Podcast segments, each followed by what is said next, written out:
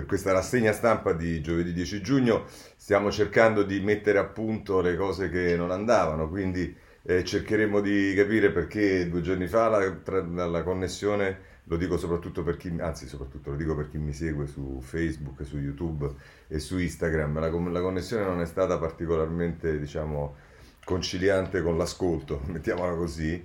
E, mh, mm, oggi abbiamo provato a fare un altro tentativo, vedremo se le cose vanno leggermente meglio, se mm, poi qualcuno ce lo, eh, ce lo, comunicherà, sono sicuro che qualcuno ce lo comunicherà. E, mm, e perché saltava, saltava l'audio e d'altra parte eh, le connessioni purtroppo funzionano così eh, non, diciamo dobbiamo, dobbiamo col piano di, nazionale di, eh, rilancio, resilienza, chiamatelo come volete, bisogna cercare di fare in modo che anche queste cose eh, funzionino meglio e io mi auguro che le cose vadano meglio e adesso mano a mano che, ehm, che, che facciamo la rassegna stampa lo capiremo.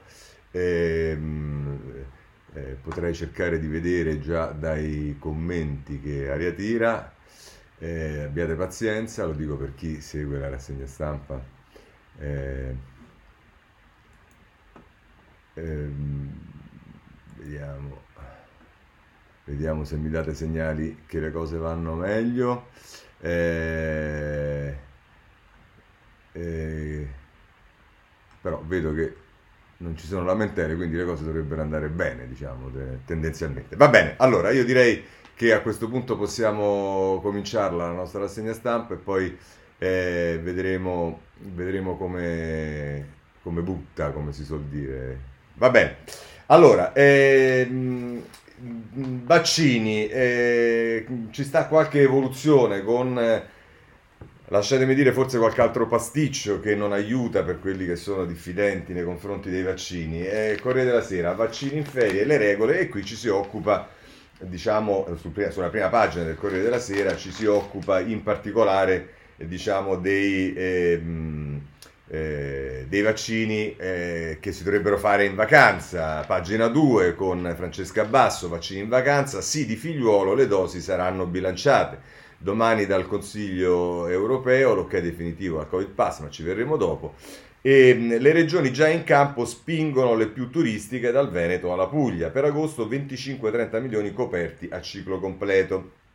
Se volete poi avete degli interrogativi che vi siete posti e volete delle risposte e mh, mm, potete trovare eh, l'intera pagina 2 di, eh, eh, del Corriere della Sera, come prenotarsi quanti giorni di villeggiatura sono necessari per averne diritto, l'apertura del commissario alle somministrazioni nei luoghi delle ferie, ma soltanto per eccezionali motivi. Questo è quello che ci dice il Corriere della Sera pagina 3. Poi però arriviamo al caso più spinoso, ed è quello di AstraZeneca per i giovani. Eh, il caso di AstraZeneca ai giovani, l'ipotesi niente dosi sotto i 50 anni. L'AS di Napoli ha revocato l'Open Day programmato per questa sera, Lazio e Sicilia invece vanno avanti. C'è un'intervista che Margherita De Bac fa con eh, Mannucci, che è professore di medicina interna alla Statale di Milano, che dice eh, andrebbe imposto un limite di età, ora le fiale ci sono, abbiamo alternative. Questo tipo di, eh, diciamo... Mh, scarsa eh, convinzione o comunque remora, chiamatela come volete, rispetto alla, all'utilizzo dei vaccini, eh, la eh, troviamo eh, direttamente anche su altri giornali. Andiamo per esempio a Repubblica che ehm, eh, titola in prima pagina il piano per la terza dose e poi se andiamo nelle pagine successive eh, a pagina 2 Michele Bocci la terza dose sarà Pfizer e si farà dal medico piano al via con i fragili 20 milioni le persone coinvolte, ci saranno anche i sanitari e le forze dell'ordine, si partirà a gennaio, a un anno le dalle prime dosi, non più negli hub ma negli ambulatori. Eh, e tanto perché c'è sempre qualcuno che ci dà qualche buona notizia. Eh, c'è l'intervista ad Abrignani che è l'esperto del CTS che dice dovremmo prepararci, l'immunità cala e ci sono le varianti, non si sa quando ma la protezione tenderà a svanire e dovremo ripartire con le iniezioni. E vabbè, ehm, se volete il retroscena di Tommaso Ciriaco a pagina 3, la tentazione del governo, il 31 luglio stop all'emergenza, ma figliuolo resterà a lavoro. Il rinnovo non è più scontato anche se rimarrà ancora in vita per tutto l'anno la struttura commissariale del generale. E poi, ecco qua su AstraZeneca, eh, AstraZeneca ai giovani, pronta un'altra frenata, più rischi che benefici e vedete che qui tornano i dubbi. Il tema sul tavolo del CTS sarà rafforzata la raccomandazione di uso per gli over 60 e si potrà cambiare farmaco per il richiamo, annullati, eh, già annullati alcuni open day. Eh, non ci sarà un ritocco dell'età minima come è avvenuto ad esempio nel Regno Unito, insomma questo è il tema AstraZeneca, cioè eh, che sono cambiate, vi ricordate, prima era soltanto per i giovani, poi doveva essere solo per gli over 60 e poi invece adesso si era ritornati. Insomma, eh, diciamo che queste eh, incertezze sicuramente non aiutano eh, rispetto a chi eh, ha dei dubbi soprattutto. Ma se andiamo poi a pagina 3 c'è Guido Rasi che è un ex dirigente dell'EMA, che quindi non è proprio ehm, diciamo uno che passa per strada, dice i contagi sono molto meno di prima e quindi a mia figlia non lo darei adesso sotto 40 anni, è meglio non rischiare. In questo momento il rapporto tra benefici e rischi è favorevole ad AstraZeneca solo per gli over 40. Non significa che prima si sia sbagliato, anche se avevi aspettato un attimo, avrei aspettato un attimo con gli opedei. E dice chi ha avuto la prima dose può fare tranquillamente il richiamo agli anziani, non temano nulla. Eh, questo è quello che eh, ci dice eh, la stampa. E quindi diciamo, eh, vedremo come evolverà, ma vedrete che di questa storia di AstraZeneca ne sentiremo parlare eh, ancora. Ehm, mi dicono che funziona benissimo, allora forse abbiamo risolto il tema. E, ehm, oh, a questo punto avete sentito prima parlare della... Eh, non è che me lo dicono, me lo dicono la povera Santa Laura, che è la mia la mia badante telematica, e mh, dicevo, avete sentito parlare prima del pass, e la pass europea soprattutto, ce ne parla a pagina 2 il messaggero, nella Unione Europea parte il pass, ma l'Italia è in ritardo e a pagare è il turismo. Ok dell'Europarlamento, nove paesi pronti, tra cui i nostri rivali Grecia, Croazia e Spagna, la protesta delle regioni, Federica dice, che è il capo delle, della conferenza Stato-Regioni, mancano ancora certezze per i gestori. Eh, insomma, eh, l'allarme degli operatori, noi prenotiamo all'estero, gli stranieri non arrivano. Eh, eppure io, insomma, leggendo i giornali nei giorni scorsi sembrava che già tutto fosse pronto, la passa, le cose, eccetera, eccetera. Eh, anticipavamo addirittura l'Europa e qui invece scopriamo adesso che siamo in ritardo. Oh, ehm, eh, vorrei ehm, eh, a proposito, ehm, scusatemi perché a questo punto se lo trovo, eh, perché c'era il tema, no, ma non lo trovo, evidentemente eh, starà da qualche altra parte. Mm ma chissà dove me lo sono perso, va bene, perché c'era una, una cosa sulle, eh, sulle, mh, sulle, ecco qua, sì sì, le inchieste di Bergamo, ci siamo, scusatemi, sul giornale a pagina 6, eh, lo dico perché eh, i giornali della destra vanno all'attacco su questo, il, apre il giornale in prima pagina, L'inizio del disastro, nei verbali segreti gli errori sul Covid, cor- le carte del CTS sui primi giorni del virus, piano pandemico fermo al 2009, tracciamento scarso e casi sottovalutati, così titola in prima pagina il giornale che riprende poi eh, la, la notizia, pagina 6, i giorni segreti del virus. Eh, nei verbali del CTS inediti zero protocolli e posti letto sconosciuti, il mancato tracciamento dei casi di Taiwan l'8 febbraio, lo Spallanzani, infezione attenuata in poche eh, settimane. E qui ci sono insomma eh, diciamo, questioni che prendono spunto dall'inchiesta di Bergamo, presunto, presumo, e se il giornale ci va così, il libro ci va ancora peggio. Eh, I verbali segreti di Conte Speranza, sottovalutato il Covid, altro che siamo prontissimi, come diceva Giuseppi, personale e controlli scarsi fino al paziente 1. Il vecchio governo non aveva capito nulla. Eh, ribadisce questo concetto a pagina 2 Lorenzo Mottola, eh, su Covid il governo Conte non ci aveva capito niente, eh, nelle riunioni tecnici del Ministero ammettevano di aver lasciato entrare migliaia di viaggiatori dall'Asia senza controlli, però sparavano focolaio contenuto e pensavano al Made in Cina. Made in Cina. Vabbè, insomma, eh, c'è anche questo da eh, segnalare. Prima di passare eh, ad altre questioni, voglio segnalarvi una notizia che dà il, l'avvenire a pagina eh, 15 mh, che riguarda le malattie rare. Non c'entra con il Covid, ma mh, poi in realtà c'entra con il Covid, perché comunque parliamo anche sempre di persone fragili. E malattie rare, la legge è quasi fatta, manca solo l'ok del Senato dopo il voto unanime della Camera su una norma troppo a lungo attesa da milioni di italiani. E lo dico perché su questo c'è stato un impegno eh, importante anche di eh, Luisa Noia, che fa parte anche della commissione eh, salute, sanità della, della, Camera dei Deputati, e insomma questa è una notizia, speriamo che al Senato le cose vadano eh, rapidamente. Mm, visto che stiamo parlando prima di passare al lavoro, alla pubblica amministrazione e via dicendo, eh, il Corriere della Sera si occupa di, di come cambierà eh, la maturità, eh, che sicuramente questa sì è molto condizionata da quello che è successo anche con eh, la pandemia e ecco come sarà la nuova maturità. Al via tra una settimana l'esame che coinvolgerà oltre 540.000 studenti. Bianchi dice è una prova vera, non di emergenza. Sarà solo colloquio, colloquio orale e durerà un'ora, senza quindi gli iscritti. Eh, il protocollo prevede la mascherina sul viso e due metri di distanza. E, mh, mm, le, ci sono delle eccezioni quando ovviamente è prevista la videoconferenza il punteggio saranno crediti annuali e un bonus extra. E per il debutto sport e volontariato tutto nel curriculum e poi dubbi alle risposte e le informazioni su siti web e social. Ehm, questo è quello che ci dice il Corriere della Sera. Passiamo allora al tema del lavoro, ancora il lavoro, il blocco dei licenziamenti, insomma queste sono eh, la, la, materia ancora più spinosa e sulla quale pare che Draghi sia particolarmente concentrato. Andiamo a pagina 6 del Corriere della Sera, il governo e il decreto licenziamenti, la soluzione arriverà in Parlamento. Attesa ottenuta, la fine del blocco è in calendario tra 20 giorni, il 30 giugno. Tutti contro tutti e tempi stretti per un intervento. E poi c'è un'intervista al sottosegretario Durigon, che è sottosegretario all'economia, eh, che dice le proroghe dove i lavoratori in cassa integrazione sono più numerosi, quindi la famosa CIG, lo sblocco selettivo.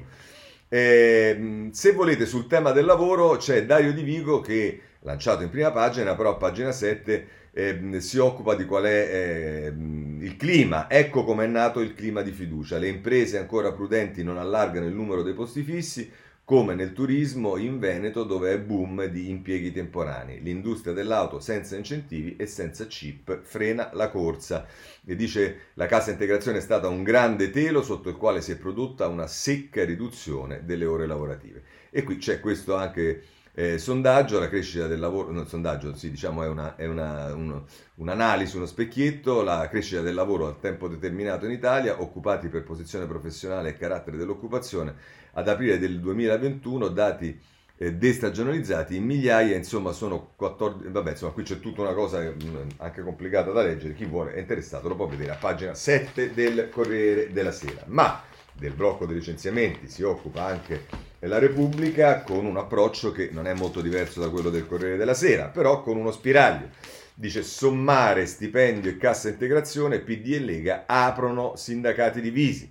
È Valentina Conte che scrive, la CGL è contraria alla proposta dell'economista Ox eh, Garnero, meglio investire in formazione. Sbarra della CISL dice aiuterebbe a combattere il nero. Eh, poi però c'è il retroscena di Roberto Mania, pagina 7, che dice Draghi cerca la grande intesa sul blocco dei licenziamenti. Il Premier vuole una soluzione condivisa sia dai partiti sia dalle parti sociali e prende tempo perché tutti chiariscano le loro posizioni. Cisle e Confindustria puntano a un patto generale, ma Landini è contro l'accordo. Eh, vedremo se Draghi riesce anche in questo, che sarebbe sicuramente un'operazione eh, quasi miracolosa perché diciamo, mettere insieme d'accordo le parti sociali e i partiti, ma già le parti sociali tra di loro, non è esattamente la cosa più semplice del mondo. Oh, c'è Verdelli che scrive in prima pagina sul tema del lavoro, rifondare il paese sul lavoro, un articolo molto lungo che non ho tempo di leggere tutto, ma cercheremo di prendere delle parti a pagina 33 e dice l'Italia è una repubblica democratica che andrà rifondata sul lavoro come previsto dal primo comandamento della nostra Costituzione. Non sarà facile, anzi rischia di diventare, dopo l'indiscutibile credito guadagnato nella lotta alla pandemia, la nuova emergenza su cui si misurerà la bontà e la tenuta di un governo come quello di Mario Draghi. E si, parla, si passa a parlare poi ovviamente, quando si parla di lavoro, del tema della, del dramma degli incidenti sul lavoro che crescono. E qui dice Verdelli, a parte il telo che copre i corpi in attesa di ambulanza, le morti bianche non hanno niente di bianco, come si ostina a ricordare a giornali tv un altro operaio, Marco Bazzoni, metalmeccanico di Firenze, altra instancabile vedetta allergica alle tragiche fatalità e all'uso pietoso di un colore improprio. Sono piuttosto morti rosse di sangue e di indignazione. Sono nere come la coscienza di chi non fa niente o non fa abbastanza per evitarle. Sono verdi come i dollari e quindi i soldi risparmiati in misure di sicurezza. Sono trasparenti come l'incoscienza del lavoratore che sfida il rischio per un malinteso senso del dovere e per la paura di non fare abbastanza per mantenere il posto. Di morti così se ne contano a spanne, tutti i numeri in materia sono all'incirca, 2 milioni all'anno nel mondo, di cui, eh, eh, di cui, eh, di cui, la, di cui la vergogna definitiva di 12.000 bambini. Da noi dieci anni fa stavamo sotto quota 1000, nel 2020 con i calcoli ulteriormente complicati dell'effetto Covid, specie su medici e infermieri, sarebbero 1270, il 16% in più nel 2019. I primi sei mesi di quest'anno proiettano un ulteriore incremento dell'11% con il settore agricolo al primo posto per caduti sul campo, o nelle vicinanze, poi l'edilizia, l'autotrasporto l'industria. Rispetto all'Europa che registra una media di 2,2 incidenti mortali ogni 100.000 addetti, noi stiamo a 2,6 come la Spagna, meglio della Francia, peggio della Germania e Svezia. E nel conto mancano tutti i contratti in nero, il girone degli invisibili, senza tutela le partite IVA, chiamata la cui sorte fisica non è neanche contemplata. Così Verdelli sul eh, Corriere della, sul Corriere della Sera. Bene, ehm, a questo punto direi che eh, passiamo eh, alla pubblica amministrazione. Devo, per quanto riguarda la pubblica amministrazione c'è una risposta, diciamo, che oggi Brunetti, che, che, la stampa ospita con il ministro Brunetta, che risponde all'articolo di Cottarelli che vi ho eh, citato ieri e dice svol- lo Stato svolta con la mia riforma. Cosa scrive Brunetta in prima pagina? Tra l'altro poi è tutta una pagina eh, la pagina 9 che non abbiamo certo il tempo di leggere, però dice se si sta appiccicati con gli occhi a pochi centimetri da un dipinto si finisce per perdere di vista il quadro e inevitabilmente deformare il particolare osservato. Questo è il torto che Carlo Cottarelli fa non solo a quanto il mio ministero con tutto il governo ha prodotto e sta producendo per dare forma a una vera e propria rivoluzione, sia pure gentile della pubblica amministrazione, Fa un torto a se stesso, comunque sia lo ringrazio. Non posso tuttavia non contestare il suo approccio riduzionistico. Si limita a commentare una parte minima senza considerare il tutto e così facendo travisa allo stesso tempo il frammento e l'insieme. È invece proprio una visione olistica, evolutiva e diacronica, mamma mia, che ci ha guidato in questi primi quattro mesi di governo e che ha guidato anche Cottarelli, che ha partecipato attivamente e utilmente al gruppo di lavoro sulla riforma della pubblica amministrazione per la scrittura finale del Piano Nazionale di Ripresa e Resilienza. Così eh, la mette eh, Brunetta che risponde anche un po' eh, diciamo, piccato a Cottarelli e sembra ci sia anche una piccola polemica perché evidentemente Cottarelli era stato chiamato come consulente ma poi le cose forse non sono andate benissimo, boh, non lo so. Comunque, un altro tema sicuramente che eh, farà eh, di cui ci occuperemo nelle, nelle, prossime settimane è quello della riforma del fisco, su cui non dimenticherò mai. Noi abbiamo, tra l'altro, il nostro Marattin, presidente della Commissione Finanze, che sta facendo un egregio lavoro, un grande lavoro, con anche il corrispettivo del Senato, dovranno eh, mettere in campo una proposta che poi dovrà misurarsi o dalla quale prenderà spunto il eh, provvedimento del governo. Eh, oggi il messaggero a pagina 9 intervista Maria Cecilia Guerra, stop radi- rapido alle cartelle, ma più poteri alle entrate. Eh, dice la riscossione cambierà nel 2022, i debiti fiscali potrebbero essere cancellati anche prima dei 5 anni. E dice quando un credito è considerato ormai inesigibile è inutile sprecare tempo e risorse. Contro l'evasione puntare sempre di più su anagrafe dei conti correnti e fatturazione elettronica.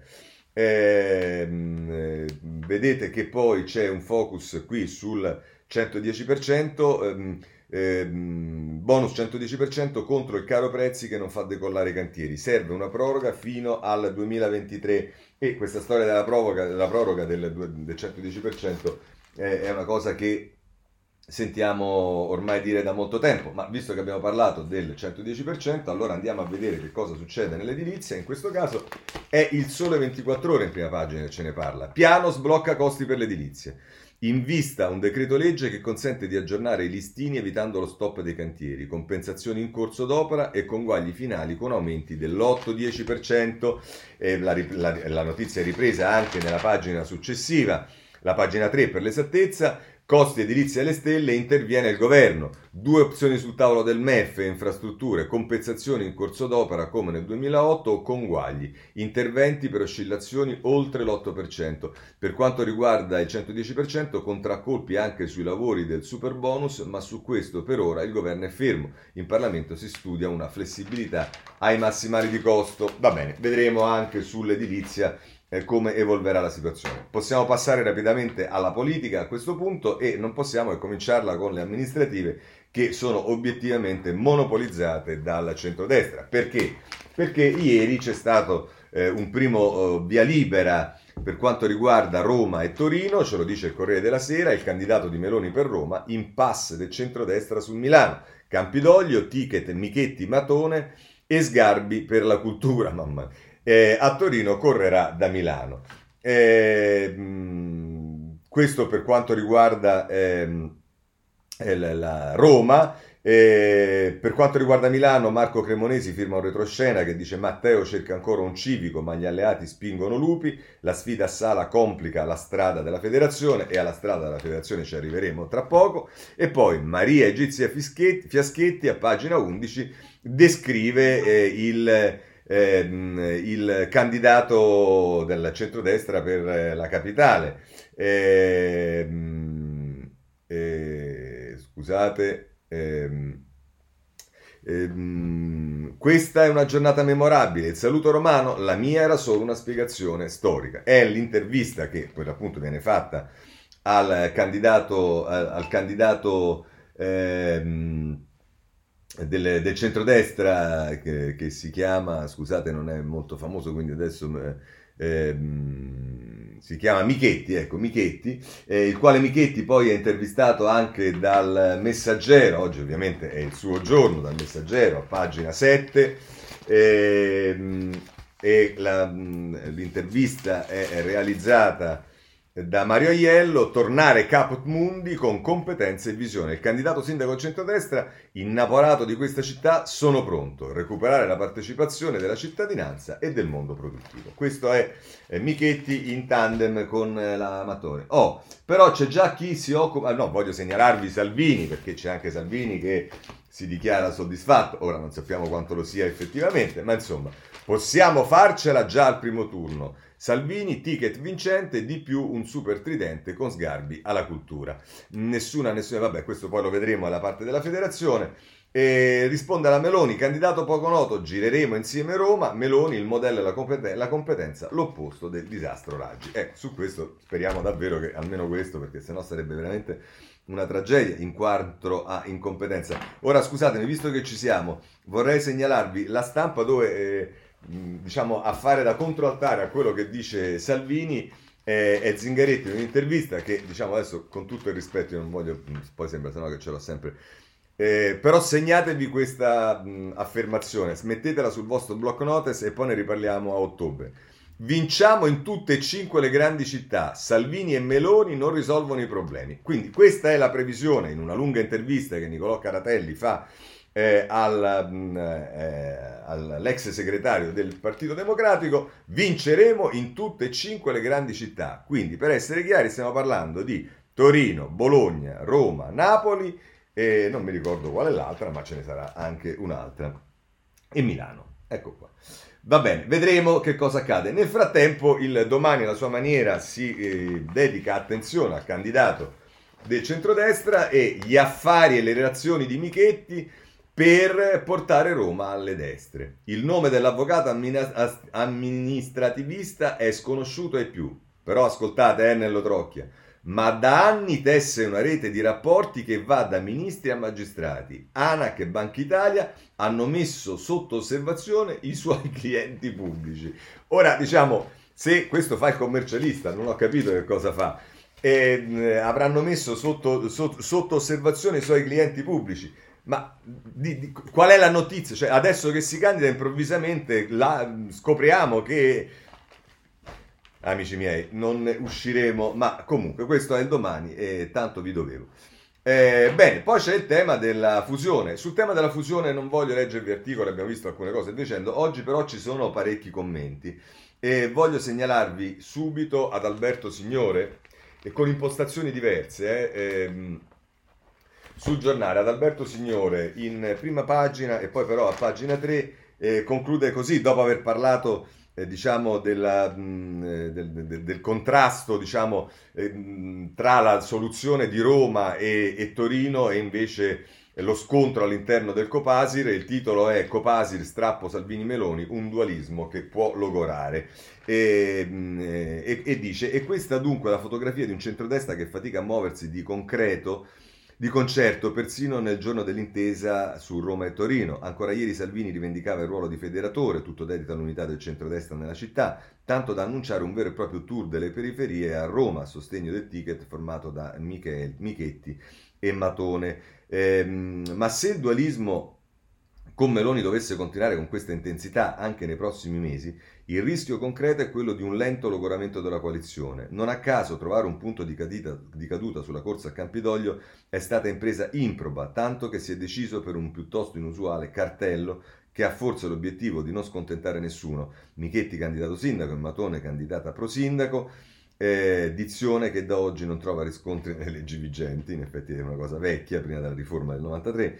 Dopo le tensioni che hanno accompagnato l'idea di federazione tra Lega e Forza Italia, insomma, il rischio è che le incomprensioni non si, non si sopiscano, nonostante in agenda ci siano appuntamenti dove il centrodestra dovrebbe avere la forza di muoversi di concerto. Dalla campagna elettorale che porterà in autunno al voto per comuni del calibro di Bologna, Napoli, Milano, Roma e Torino, fino all'elezione del Presidente della Repubblica in programma a febbraio. Questo è quello che scrive Macioce. Scende in campo per eh, parlare di questo anche Sallusti con eh, diciamo una visuale diversa, ma poi che alla fine eh, manifesta le stesse preoccupazioni. La federazione si fa oggi o mai più e tra l'altro eh, nella prima parte del suo editoriale Sallusti fa riferimento a quando, al predellino di Berlusconi del 2007 Veniamo all'oggi. Matteo Salvini annuncia la federazione tra Lega e Forza Italia. Berlusconi benedice, ma nulla accade. Nessun predellino. Seguono vaghe dichiarazioni di intenti e le proteste di chi non è d'accordo prendendo il sopravvento.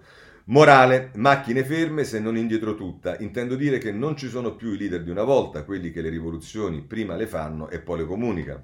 Se una rivoluzione, quale sarebbe il gemellaggio Forza Italia-Lega, prima la annunci e poi speri di farla, sei destinato al fallimento perché dal tempo dei conservatori di organizzare la controffensiva.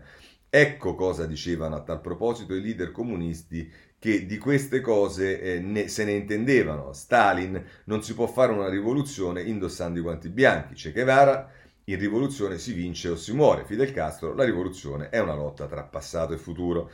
Salvini e Berlusconi avrebbero dovuto fare un predellino e annunciare da domani è così che ci sta, ci sta, gli altri si arrangino. Serviva un pugno nello stomaco, è arrivato un buffetto, ha prevalso la paura e ora i due sono rimasti in mezzo al guado. E dire che a fermarli non sono stati certo giganti del pensiero né grandi raccoglitori di voti, ma i classici burocrati della politica. Non so se questo, allunga, eh, se questo alla lunga sarà un bene o un male, dico che come tutte le rivoluzioni un nuovo centrodestra si fa adesso o mai più. A questo punto direi mai più. Ecco, questa è la previsione tutt'altro che diciamo di buon auspicio di, eh, di, di, di Sallusti. Poi però su questo interviene anche Campi, che invece non è per niente d'accordo da quello che si capisce con questa federazione, la svolta dei populisti nell'Europa che cambia. Il patto Forza Italia Lega in prima pagina, poi prosegue eh, nella pagina 28 del messaggero dove noi andiamo, perché chiaramente non abbiamo anche in questo caso la possibilità di leggerlo tutto, e ehm, eh, eh, come è del tutto evidente ho, ho sbagliato, non è pagina eh, 28, eh, ma noi troveremo perché a pagina 28 c'è lo sport, così diamo anche la notizia che Sarri è il nuovo allenatore della Lazio. Auguri, detto da un romanista. Eh, ma eh, la svolta dei populisti in Europa che cambia. E, eh, dice Campi che del, del, della federazione del centrodestra se ne parla dal 94, poi il Predellino e via dicendo, ricorda tutto e dice che l'idea sia tornata fuori, anche se in modo troppo repentino, non deve dunque sorprendere. Ci sono anche in questo caso ragioni politiche. Qual è il futuro di Forza Italia senza il suo fondatore? Prima che si sfasci tutto, questo pensano in molti nelle sue fila, meglio studiare una via d'uscita. L'accordo con la Lega potrebbe essere una soluzione onerosa, visto l'attuale equilibrio delle forze, ma irrompete le righe sarebbe peggio. Nel mondo berlusconiano molti hanno fatto diga verso che quella che temono sarebbe un'annessione, ma molti altri l'idea non dispiace da tempo contare qualcosa in un grande contenitore o non contare nulla per mancanza di contenitore? Questa è la domanda che si pone Campi, che pensa che si pongono gli altri soprattutto. Quanto a Salvini, a parte la concorrenza elettorale con la Meloni che soffre personalmente e si vede, c'è un problema anch'esso politico che può averlo spinto a questa proposta. Dare un senso compiuto alla sua idea di una Lega che egli vorrebbe nazionale ma che è ancora troppo nordista, di una Lega che da lui guidata possa essere percepita per l'immediato domani come una forza di governo affidabile non solo sui territori, considerato come è malamente finito l'esperimento con i grillini. Dopo il sostegno concesso al governissimo guidato da Draghi, l'abbraccio col moderatismo berlusconiano, specie se funzionale al suo futuro avvicinamento alla famiglia dei popolari europei, gli sarebbe utilissimo in questa chiave. Ma qui si apre una questione. Può un radicale diventare un moderato? Quanto un politico può credibilmente cambiare rispetto all'immagine che si è costruito e che se ne ha? E quanto possono cambiare i suoi elettori, specie dopo che sono stati abituati ad un certo linguaggio virulento? La destra in Italia sembra chiusa, secondo alcuni osservatori, in questa esiziale alternativa. Guadagna consensi e vince quando urla, essendo questa la sua vera natura, ma poi non riesce a governare. Perde invece voti se abbassa la voce senza peraltro risultare affidabile agli occhi di chi, parliamo del cosiddetto establishment, continua a disprezzarla. L'estremismo verbale dei populisti, come i diamanti, è dunque per sempre? Per la destra non sembra esserci possibile e possibilità di battere strade nuove anche quando lo scenario storico tutto intorno è cambiato, ma se così fosse a sinistra avremmo ancora il glorioso Partito Comunista. In realtà la storia ci dice che i voltafaccia anche repentini possono funzionare, dipende sempre dalle circostanze che li determinano e dagli obiettivi nuovi e diversi rispetto a prima che si intende perseguire. La condizione dunque è che siano, per quanto radicali, cambiamenti politici, non sbalzi di umore d'origine ciclo, ciclo, bene, ciclotimica ciclotimica, e eh, va bene. Oggi Salvini, già secessionista, Padano, già giustizialista anticasta, già crociato all'ordine pubblico, già difensore dei sacri confini della patria contro il barbaro invasore, si atteggia garantista e fautore della stabilità di governo a capo in pectore dei moderati che votavano in massa il cavaliere ed alleato di sponda destrorza del, popola- del popolarismo centrista, a rappresentare privilegiato delle categorie produttive. Sono abiti troppo nuovi per renderlo credibile ed elettoralmente appetibile? Come liberare eh, Azzimmato? In effetti è difficile vederlo, ma come conservatore rude potrebbe invece funzionare. Salvini ora fa anche l'europeista a tutti, e tutti a dire ancora una volta che non è una cosa seria. Ma attenti perché in questo caso più che Salvini è cambiata l'Unione Europea a causa della pandemia. Quella dell'austerity e dei vincoli di bilancio non piaceva al capo della Lega, ma se è per questo nemmeno a molti europei di provata fede democratica. Quella sociale solidale odierna che distribuisce soldi e finanziamenti fa sì che i sovranisti possano ora considerarsi, senza nemmeno contraddirsi, troppo buoni europeisti. Per gli avversari del sovranismo questo slittamento argomentativo rischia di essere micidiale. Insomma, cambiare in politica si può, nel caso di Salvini cambiare si deve, specie quando si ha la ragionevole impressione di essere finiti, come dopo l'estate pazza del papete in un vicolo cieco.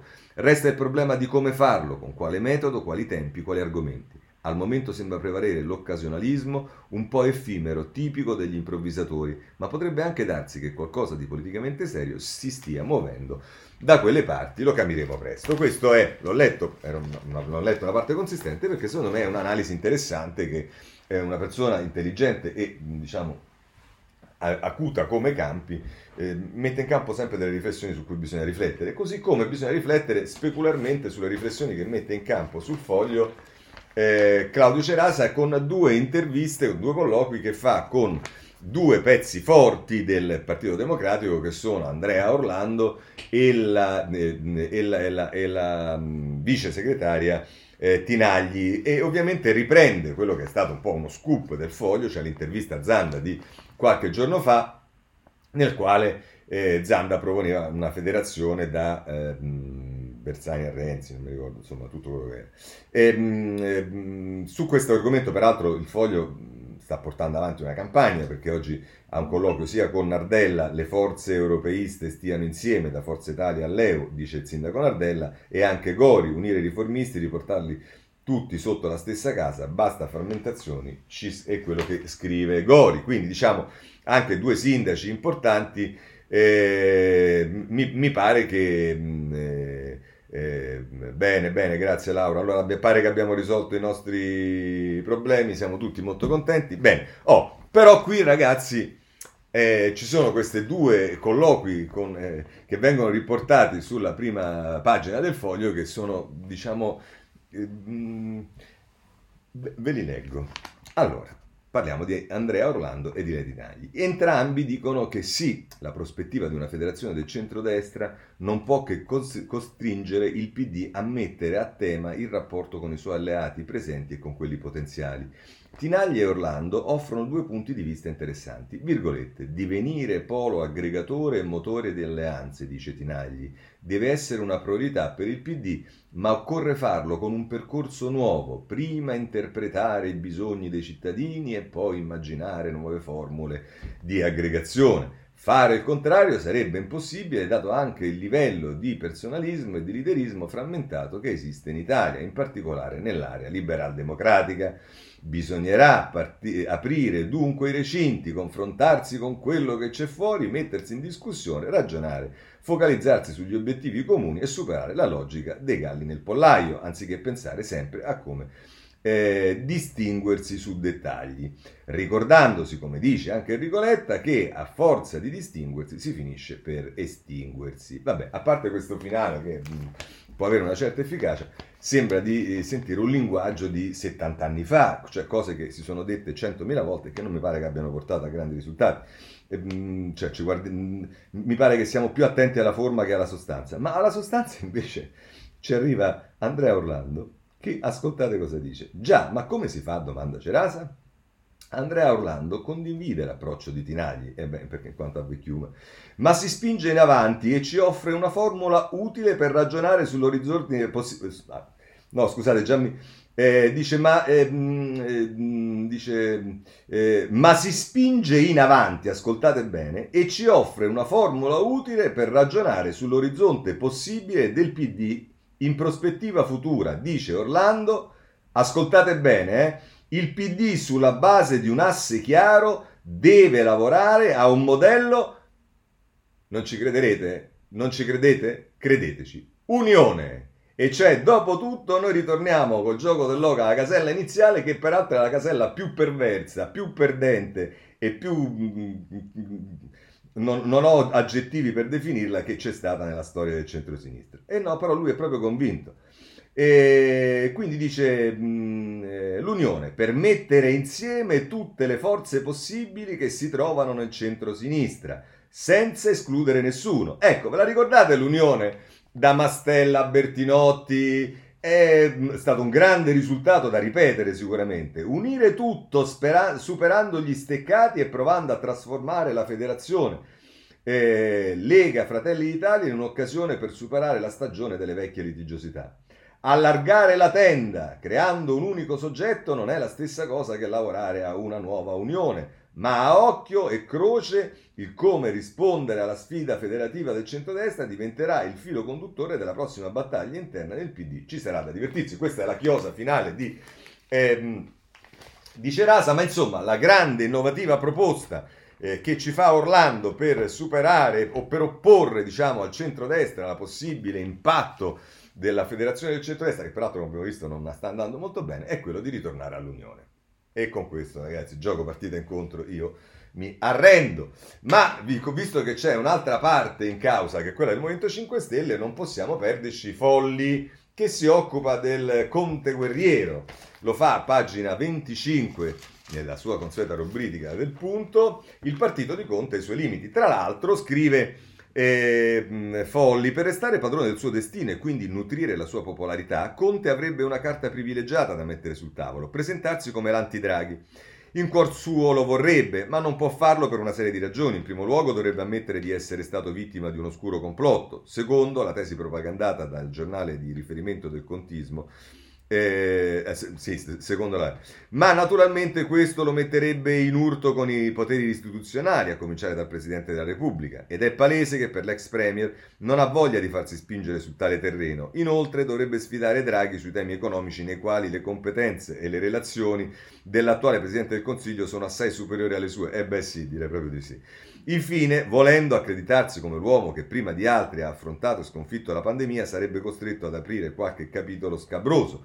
Forse non è caso se il generale figliuolo ha appena reso noto di aver trovato debiti per 1 miliardo e 600 milioni quando è stato nominato commissario per l'emergenza Covid al posto di Arcuri. Ecco appunto, è la famosa commissione d'inchiesta che noi chiediamo, forse sarebbe ancora a maggior ragione più utile.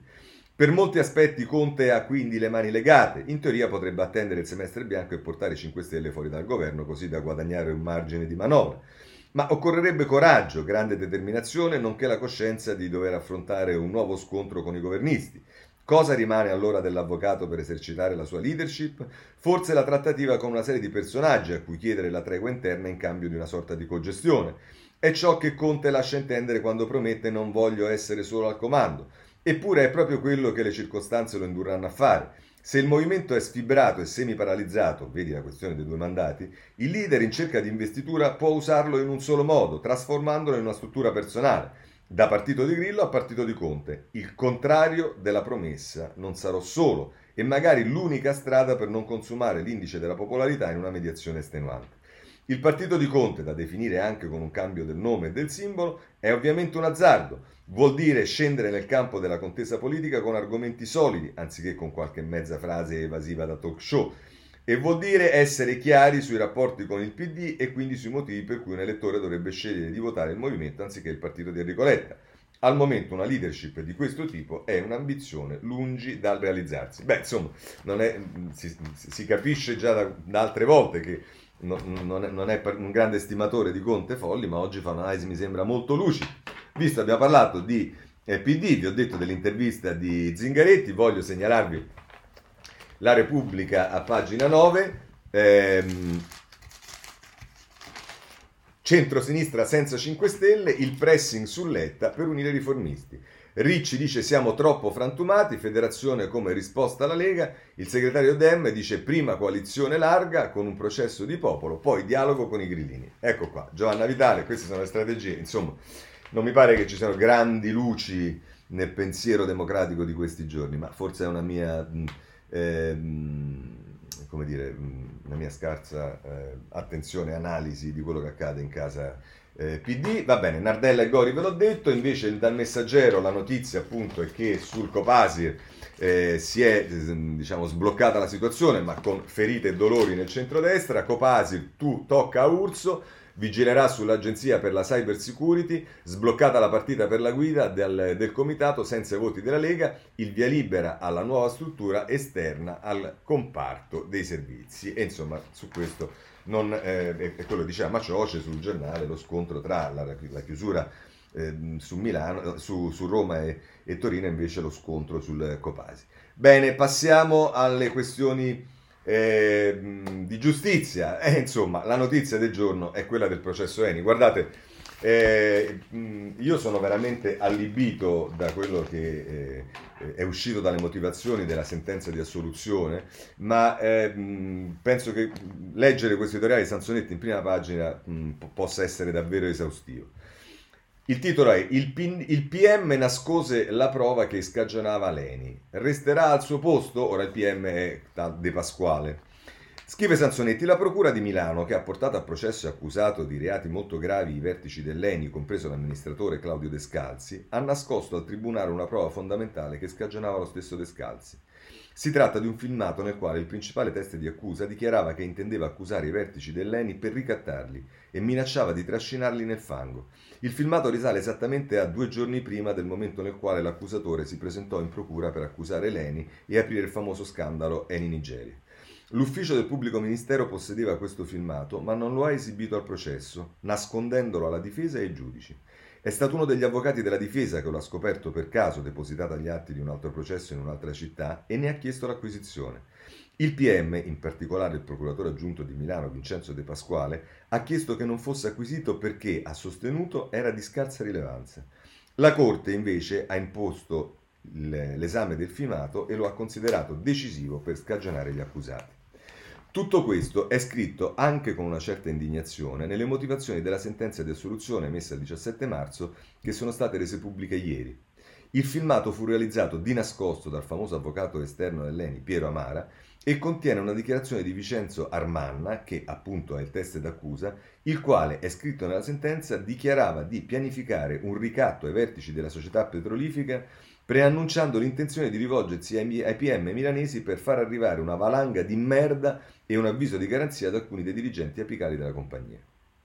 Nella motivazione della soluzione c'è anche scritto testualmente risulta incomprensibile la scelta del pubblico ministero di non depositare tra gli atti del procedimento un documento che, portando alla luce l'uso strumentale che Armanna intendeva fare delle proprie dichiarazioni e dell'auspicata conseguente attivazione dell'attività inquirente, eh, reca straordinari elementi a favore degli imputati.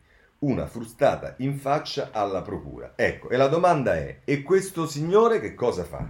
Rimane al suo posto? Cioè, eh, vedete che il tema della esplosione della giustizia eh, non è più soltanto una cosa relativa alle grandi vicende, ormai ci sono delle cose che fanno veramente imprensione. Questo è Salzonetti, se volete c'è un fine eh, buongiorno di eh, Feltri sulla prima pagina della stampa che si intitola eh, Una cosa sporca. Tanti anni fa Francesco Greco, oggi procuratore Milano, disse che l'inchiesta Mani Pulite non era servita tanto a sanzionare dei reati, quanto a risolvere il problema per avere un'Italia migliore. E per avere un'Italia migliore il capitalismo doveva capire che cos'era e che cosa voleva. Poi, mesi dopo, il PM Fabio De Pasquale sintetizzò meglio. Il capitalismo è una cosa sporca. Non so se i due, 25 anni più tardi, perseguono ancora l'obiettivo un po' esorbitante, perlomeno rispetto ai loro compiti di un'Italia migliore e meno capitalista, ma so che da allora indagano e processano in particolare l'ENI con risultati parecchio alternanti. L'ENI, cioè l'azienda strategicamente più importante del paese. L'ultima sentenza sull'ipotesi di corruzione internazionale per il petrolio in Nigeria è andata male, anzi, bene. Tutti assolti, non ci furono tangenti. Ieri sono uscite le motivazioni di sentenze in cui i giudici ricordano un video dalla proc- scartato dalla procura e fortunatamente scoperto da un avvocato in un altro processo, che poi ha fatto un gran comodo alla difesa. Una scelta incomprensibile, scrivono i giudici, e se fosse andata a buon fine non avremmo conosciuto un dato processuale di estrema rilevanza. Il PM De Pasquale ha detto che a lui tanto rilevante non sembrava e chiusa lì. C'è poco da aggiungere. L'indipendenza della magistratura risparmia dall'incomodo di essere valutati, se non da CSM che sappiamo. Però intanto c'è un sindaco indagato perché un bambino all'asilo si è schiacciato le dita in una porta. Diciamo così, il problema di avere un'Italia migliore non parrebbe risolto.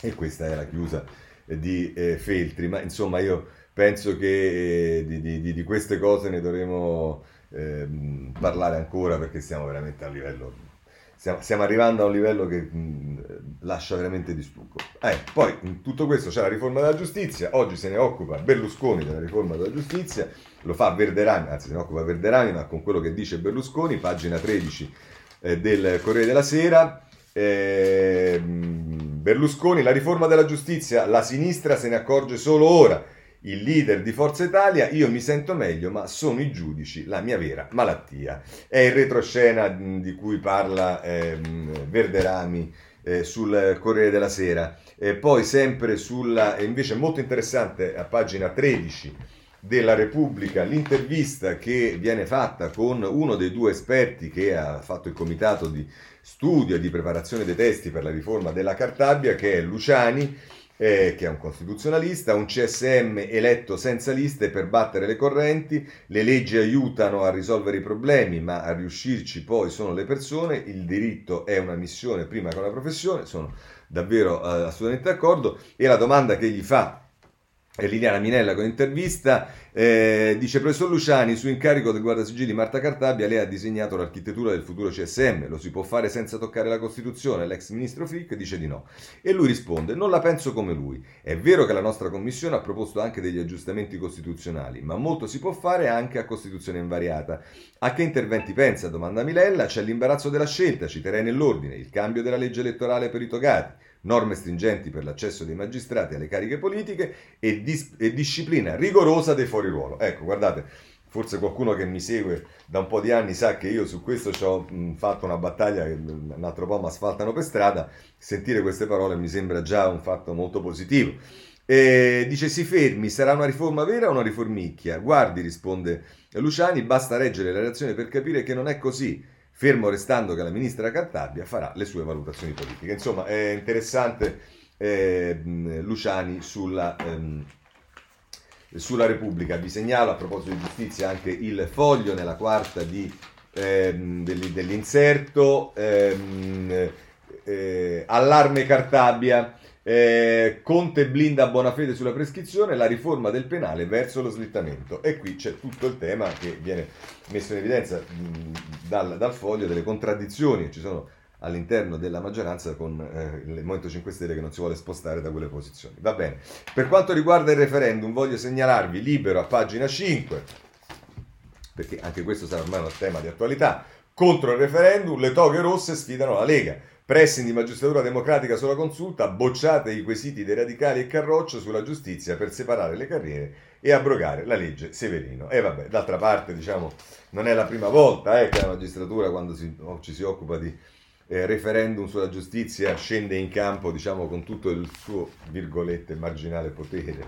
Eh, vediamo pagina 6 eh, della riformista perché anche qui ci si occupa di eh, referendum, giustizia no al referendum, si rischia di fare populismo, indovinate chi è che parla? È la senatrice Anna Rossomando, che se non sbaglio è la responsabile giustizia del PD, che dice eh, le nostre proposte si scrivono tutte nella tradizione del garantismo, la proposta dell'Alta Corte per uscire dall'impasse. Vabbè, ma loro sono così, poi magari quando a un certo punto scopriranno che eh, diciamo, sono rimasti leggermente indietro con la storia oltre che con la politica, vedete, magari ci ripenseranno come hanno fatto ai tempi del divorzio. Andiamo avanti, eh, abbandoniamo i... Ah, una notizia che voglio dare presa dalla stampa a proposito di quanto costano lo Stato, poi le cose un po' temerarie che si fanno. Eh, pagina 13 della stampa, mh, eh, oltre a parlare del processo Eni, lo Stato deve risarcire uno yacht a Briatore, annullata la confisca, la Cassazione dà ragione al re del bilionele e cancella la sentenza del 2019, ma il Force Blue è già stato venduto all'ex patron della Formula 1 Eccleston. Ecco, adesso vedremo dove lo andremo a ricomprare il, yacht da dare a Briatore, perché poi la giustizia in alcuni casi è anche farsa. Eh.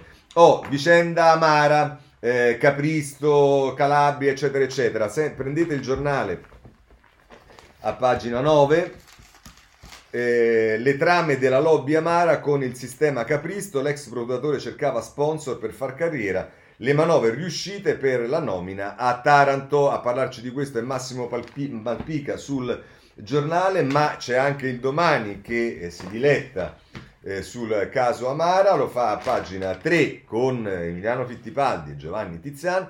Paradiso e il tesoro minister- misterioso. Ecco la polizza da 2 milioni. Il poliziotto collaboratore del sottosegretario Movimento 5 Stelle Sibilia è stato arrestato ieri per corruzione con Amara l'ascesa del facilitatore nei palazzi del potere da Buttiglione alla collaborazione al Senato con Casellati, perché poi il, domani Casellati proprio ce l'ha quasi come Renzi, ma insomma vabbè. Eh, eh, il riformista, vi segnalo, a pagina 7, eh, che ha un altro eh, titolo, voleva arrestare Amara, ma Fava è finito indagato. Intercettazioni negate da Iele Pignatore. Aveva capito tutto tre anni fa, ma gli fu tolto il fascicolo. Eh, oltre il danno alla beffa per l'ex PM romano Stefano Rocco Fava. La Procura di Potenza questa mattina ha arrestato l'avvocato Pietro Amara e lui, che avrebbe voluto farlo già agli inizi del 2019, finisce sul banco degli imputati proprio a causa di questo mancato arresto. E questa è la storia di Fava, è una storia interessante che potete trovare sul eh, riformista. Eh, c'è qualcosa che riguarda anche la Procura di Roma, ce ne parla a pagina che, diciamo, dopo le decisioni del Consiglio di Stato sta un po' nei casini, ce lo dice a pagina 7 il domani. Eh, dunque, no, scusate, a pagina 7 ci si parla dei maiali maltrattati, quindi diciamo eh, ho chiaramente sbagliato pagina e quindi bisognerà capire poi adesso qual è la pagina eh, nella quale il domani si occupa, che io ho scritto essere la 7, ma non è chiaramente la 7. Eh, o forse semplicemente non è il domani. E vabbè, e comunque da qualche parte ci si occupa della eh, Procura di Roma che è nei pasticci perché... Ehm, ehm, eh, perché con, con, la sentenza che diciamo, ha fatto saltare, ecco qua, la, eh, pagina 6, scusatemi, la vera fine della stagione di Pignatone inizia solo ora. Dopo Michele Prestipino, la cui nomina a procuratore capo è stata annullata, lo stesso è toccato alla giunta Ilaria Calò. Anche per Stefano Pesci c'è l'ipotesi di un disciplinare, una, sci, una scia da guardare in ottica di successione. Insomma, tutte le nomine che sono state fatte sono saltate, questo ci dice eh, il domani. Eh, c'è qualcosa anche che riguarda il GIP di Verbania, ce lo dice il riformista in prima pagina, che ci tocca fare applaudire Di Matteo perché? Perché Di Matteo ha sollevato eh, in seno CSM la, quello che è accaduto a Verbania, cioè che hanno sfilato alla GIP che aveva eh, non convalidato gli arresti della PM, eh, il fascicolo dandolo alla precedente, alla quale però era stato tolto perché era troppo carica di lavoro, insomma eh, c'è la richiesta di aprire un'inchiesta, un'indagine, come si chiama, al Consiglio Superiore della Magistratura.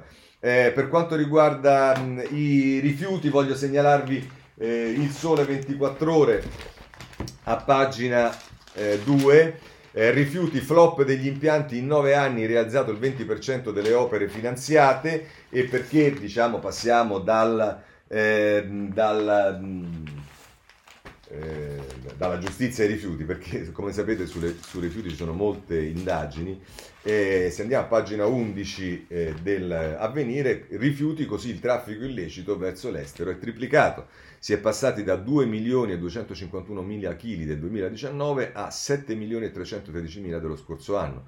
Minenna dell'Agenzia delle Dogane, sequestri effettuati soprattutto per merci in partenza dai porti di Campania, Calabria e Liguria. Eh, vedete che anche quello dei rifiuti è un tema molto collegato con il, eh, la giustizia, così come ovviamente è collegato il tema di Saman, eh, mh, insomma è stato estradato e adesso sta nel carcere di Reggio Emilia, uno dei cugini che potrebbe eh, essere coinvolto in tutta la vicenda, ne parlano tutti i giornali, voglio segnalarvi su questo tema invece non sulla cronaca ma dal punto di vista della riflessione culturale e politica, Emma Bonino a pagina 2 del riformista intervistata da Umberto De Giovannangeli, quegli uomini violenti che dicono alle donne tu sei mia, basta leggere le cronache dei, delle cronache dei femminicidi per capire che il pensiero sotteso sia questo, la storia di Saman è particolarmente violenta e parla anche della connivenza della madre.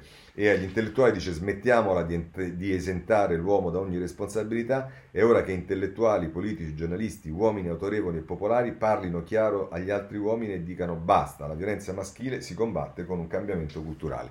Scusate se mi cito, ma vorrei invitare Emma Bonino andarsi a sentire quelle poche parole che ho pronunciato quando ho inaugurato la seduta della Camera eh, l'apertura della, dell'inizio della legislatura dove dissi esattamente testualmente queste parole, ma così, perché, eh, perché sono assolutamente d'accordo. E l'altra cosa che vi voglio segnalare a pagina eh, 24 di Repubblica, Linda Laura Sabatini, inizia in prima pagina, ma poi se ne occupa appunto a pagina 24, ehm, eh, che, ehm, che la mette così, l'alfabeto dei diritti, e, ehm, e, eh, insomma, qui dice due interrogativi dobbiamo porre a noi stessi. Primo, in questa terribile storia emerge un conflitto, una frattura generazionale estrema eh, all'interno di quella famiglia e non è la prima volta che succede.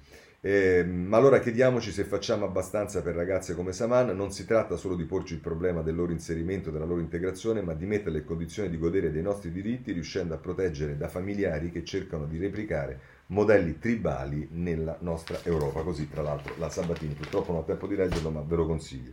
E poi c'è una storia bestiale di un ragazzo suicida a 18 anni eh, seguendo un, un, sito web, mi pare di capire, adesso scusate lo andiamo a vedere, Matteo e il veleno bevuto in chat, nessuno lo ferma, buon viaggio, il suicidio a Bassano, il papà dice questi siti sono da vietare e fa riferimento appunto a questa vicenda e dice che il PM di Roma eh, indaga su altri due ragazzi morti in modo simile, erano sullo stesso sito. Roba da chiodi. E, mh, poi c'è la storia della vicenda dell'architetto che ha scoperto i ladri in casa e lo hanno ammazzato, lo trovate sul Corriere della Sera a pagina 20 ma su tutti i giornali. Per quanto riguarda invece il tema dei migranti vi se voglio segnalare la Repubblica eh, a pagina 10 con eh, canali per i migranti, il PD respinge Meloni, noi sulla, li- noi sulla linea Harris, il leader di Fratelli d'Italia applaude alla vice di Biden, Letta specula come gli USA, anche il governo lavora sugli accessi legali, insomma una polemica tutta un po' locale che francamente non, non, non, è particolarmente interessante, mentre invece è molto interessante, andatela a vedere se volete sulla stampa nelle pagine 16 e 17, quello che accade nei campi eh, in Grecia. Eh, quei migranti dimenticati nei campi greci si muore e l'Europa li finanzia. L'accusa di Medici Senza Frontiere, tentativi di suicidi e traumi gravissimi anche tra i bambini. Due pagine meritoriamente dedicate dalla stampa, sempre attenta a questi temi. Poi c'è la vicenda che riguarda il console Attanasio e insomma le cose sembra che siano state sottovalutate, dovrebbe essere anche un indagato. Eh, Attanasio Iacovacci, truccate le carte, indagato funzionario dell'ONU, omicidio colposo, missione senza scorta autorizzata perché i nomi degli italiani non comparivano nella lista dei eh, viaggiatori. Poi, ehm, sempre dalla... Ehm, dalla, dalla Corea Sera, pagina 15, si parla dei dissidenti turchi, le vite cancellate dei nemici di Erdogan in Italia e dei loro figli, passaporti annullati, è come in The Terminal. Monica, Monica, Ricci Sargentini eh, sul Corriere della Sera. E poi Biden in Europa, ce lo dicono tutti i giornali. E da ultimo chiudo con una vicenda che riguarda una minoranza eh, che è quella degli uiguri. Biden, eh, no scusatemi, sulla Repubblica a pagina 16, scusate, i paesi musulmani deportano in Cina i profughi uiguri, la ONG HRW w, grazie alla forza economica Pechino bracca centinaia di esuli. È Pietro Del Re che si occupa degli uiguri. Bene, con questo chiudiamo la segna stampa di oggi. Sono felice che mi pare di capire le cose siano andate molto meglio eh, nelle nostre connessioni e a questo punto con lo stesso sistema che dovrebbe aver funzionato, se volete ci possiamo vedere la, ehm, domani mattina alle sette e mezza. Buona giornata a tutti.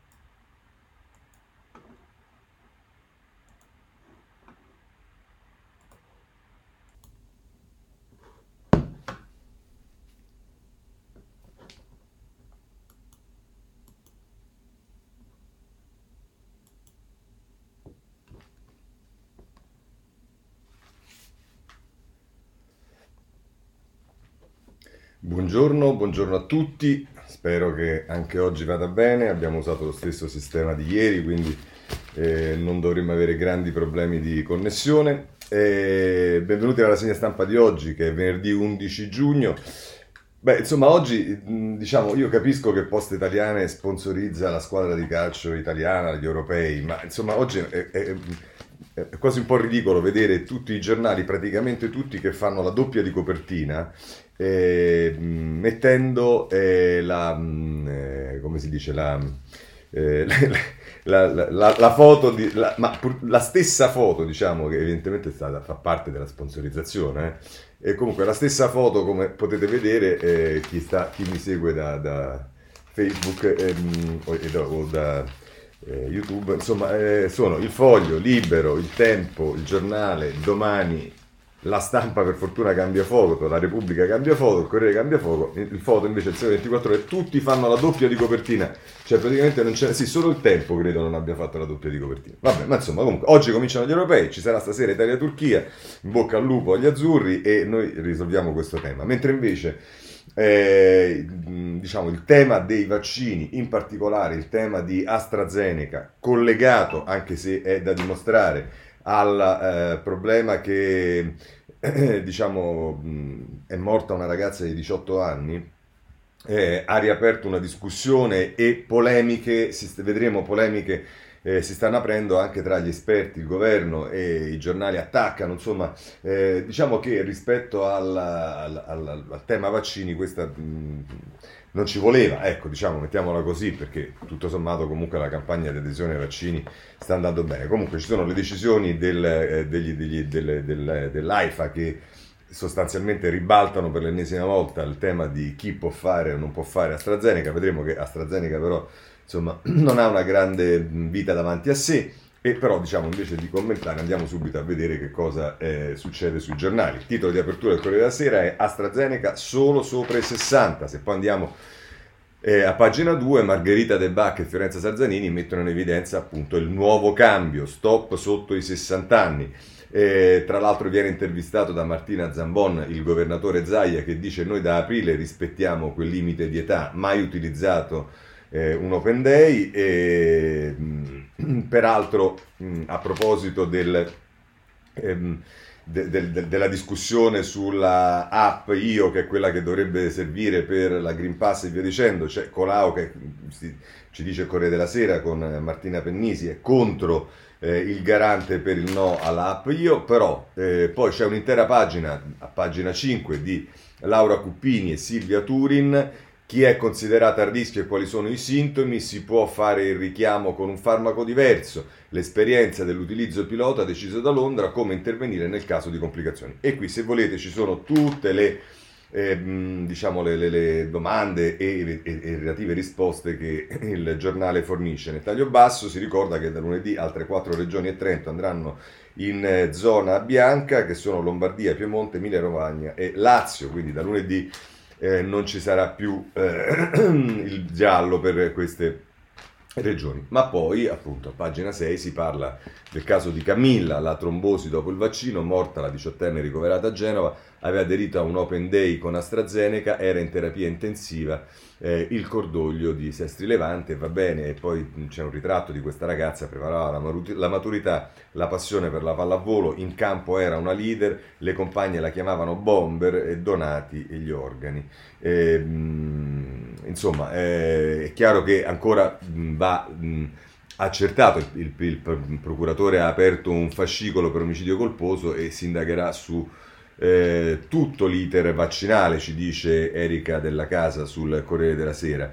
Eh, è stato anche ritirato il lotto perché anche un'altra donna, una 34enne di Savona, è stata operata per rimuovere dei trombi. Insomma, eh, il tema è questo, evidentemente diciamo qualcosa che non va eh, sta emergendo. La stampa, e a proposito delle polemiche di cui vi parlavo, a pagina 5 oltre a dare ovviamente anche qui muore un, il titolo di apertura muore a 18 anni dopo il vaccino ancora dubbi su AstraZeneca però a pagina 5 la stampa ci dice nel retroscena di Paolo Russo l'ira del governo contro il CTS gli open day erano da evitare l'irritazione dell'esecutivo per il silenzio dei tecnici sulle iniziative di profilassi a favore dei giovani. Nel mirino anche i presidenti di regione che per finire le scorte non hanno tenuto conto dei rischi.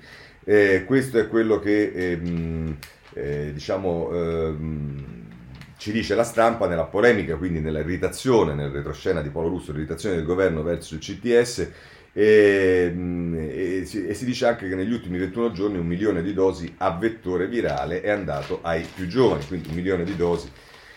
Va bene, eh, cioè non, non, va bene ovviamente. Il tempo spara a palle incatenate e contro chi? Contro eh, sostanzialmente i tecnici. Si mettono qui le eh, foto, adesso non vorrei sbagliarmi, ma mi pare Pregliasco, Locatelli, Viola, eh, Bassetti, Galli e Crisanti e il, il, il, titolo di apertura è Pallonari. A Genova dose letale AstraZeneca a Camilla, 18 anni, gli esperti lo dicevamo, ma hanno detto pure l'opposto. È Franco Bechis che scrive e in un significativo editoriale che si intitola La tragedia di un paese dove nessuno si assume la responsabilità.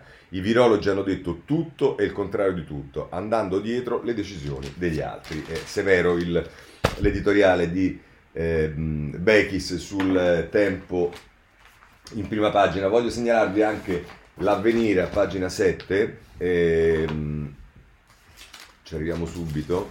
Ehm, l'incognita della variante Delta, perché qui si, eh, è un riferimento ai vaccini perché ci dice Roberto Colombo sull'avvenire la mutazione indiana, secondo gli studiosi, rischia di mandare in crisi la campagna vaccinale. È dominante in Inghilterra e si sta diffondendo anche negli Stati Uniti, attualmente il 6% dei casi e in Israele. Ecco, questo è un altro tema, eh, l'abbiamo affrontato anche nei giorni scorsi, tutti ci hanno garantito che questi vaccini vanno bene anche per le varianti eh, non è di questo avviso l'avvenire. Ma a proposito del vaccino AstraZeneca, delle polemiche, eh, c'è un editoriale di Stefano Feltri sul domani e Feltri ha sempre difeso, bisogna dire la verità, eh, l'utilizzo di eh, AstraZeneca, eh, compresi i rischi, perché? Perché il tema del vaccino non è soltanto difendere se stessi, ma è difendere la comunità e questo è quello che dice eh, Feltri, la vera scelta su AstraZeneca è tra egoismo e responsabilità. Dopo oltre 18 mesi di pandemia ancora non abbiamo capito come gestire il rischio. La diffusione del virus dipende dalla somma di comportamenti individuali,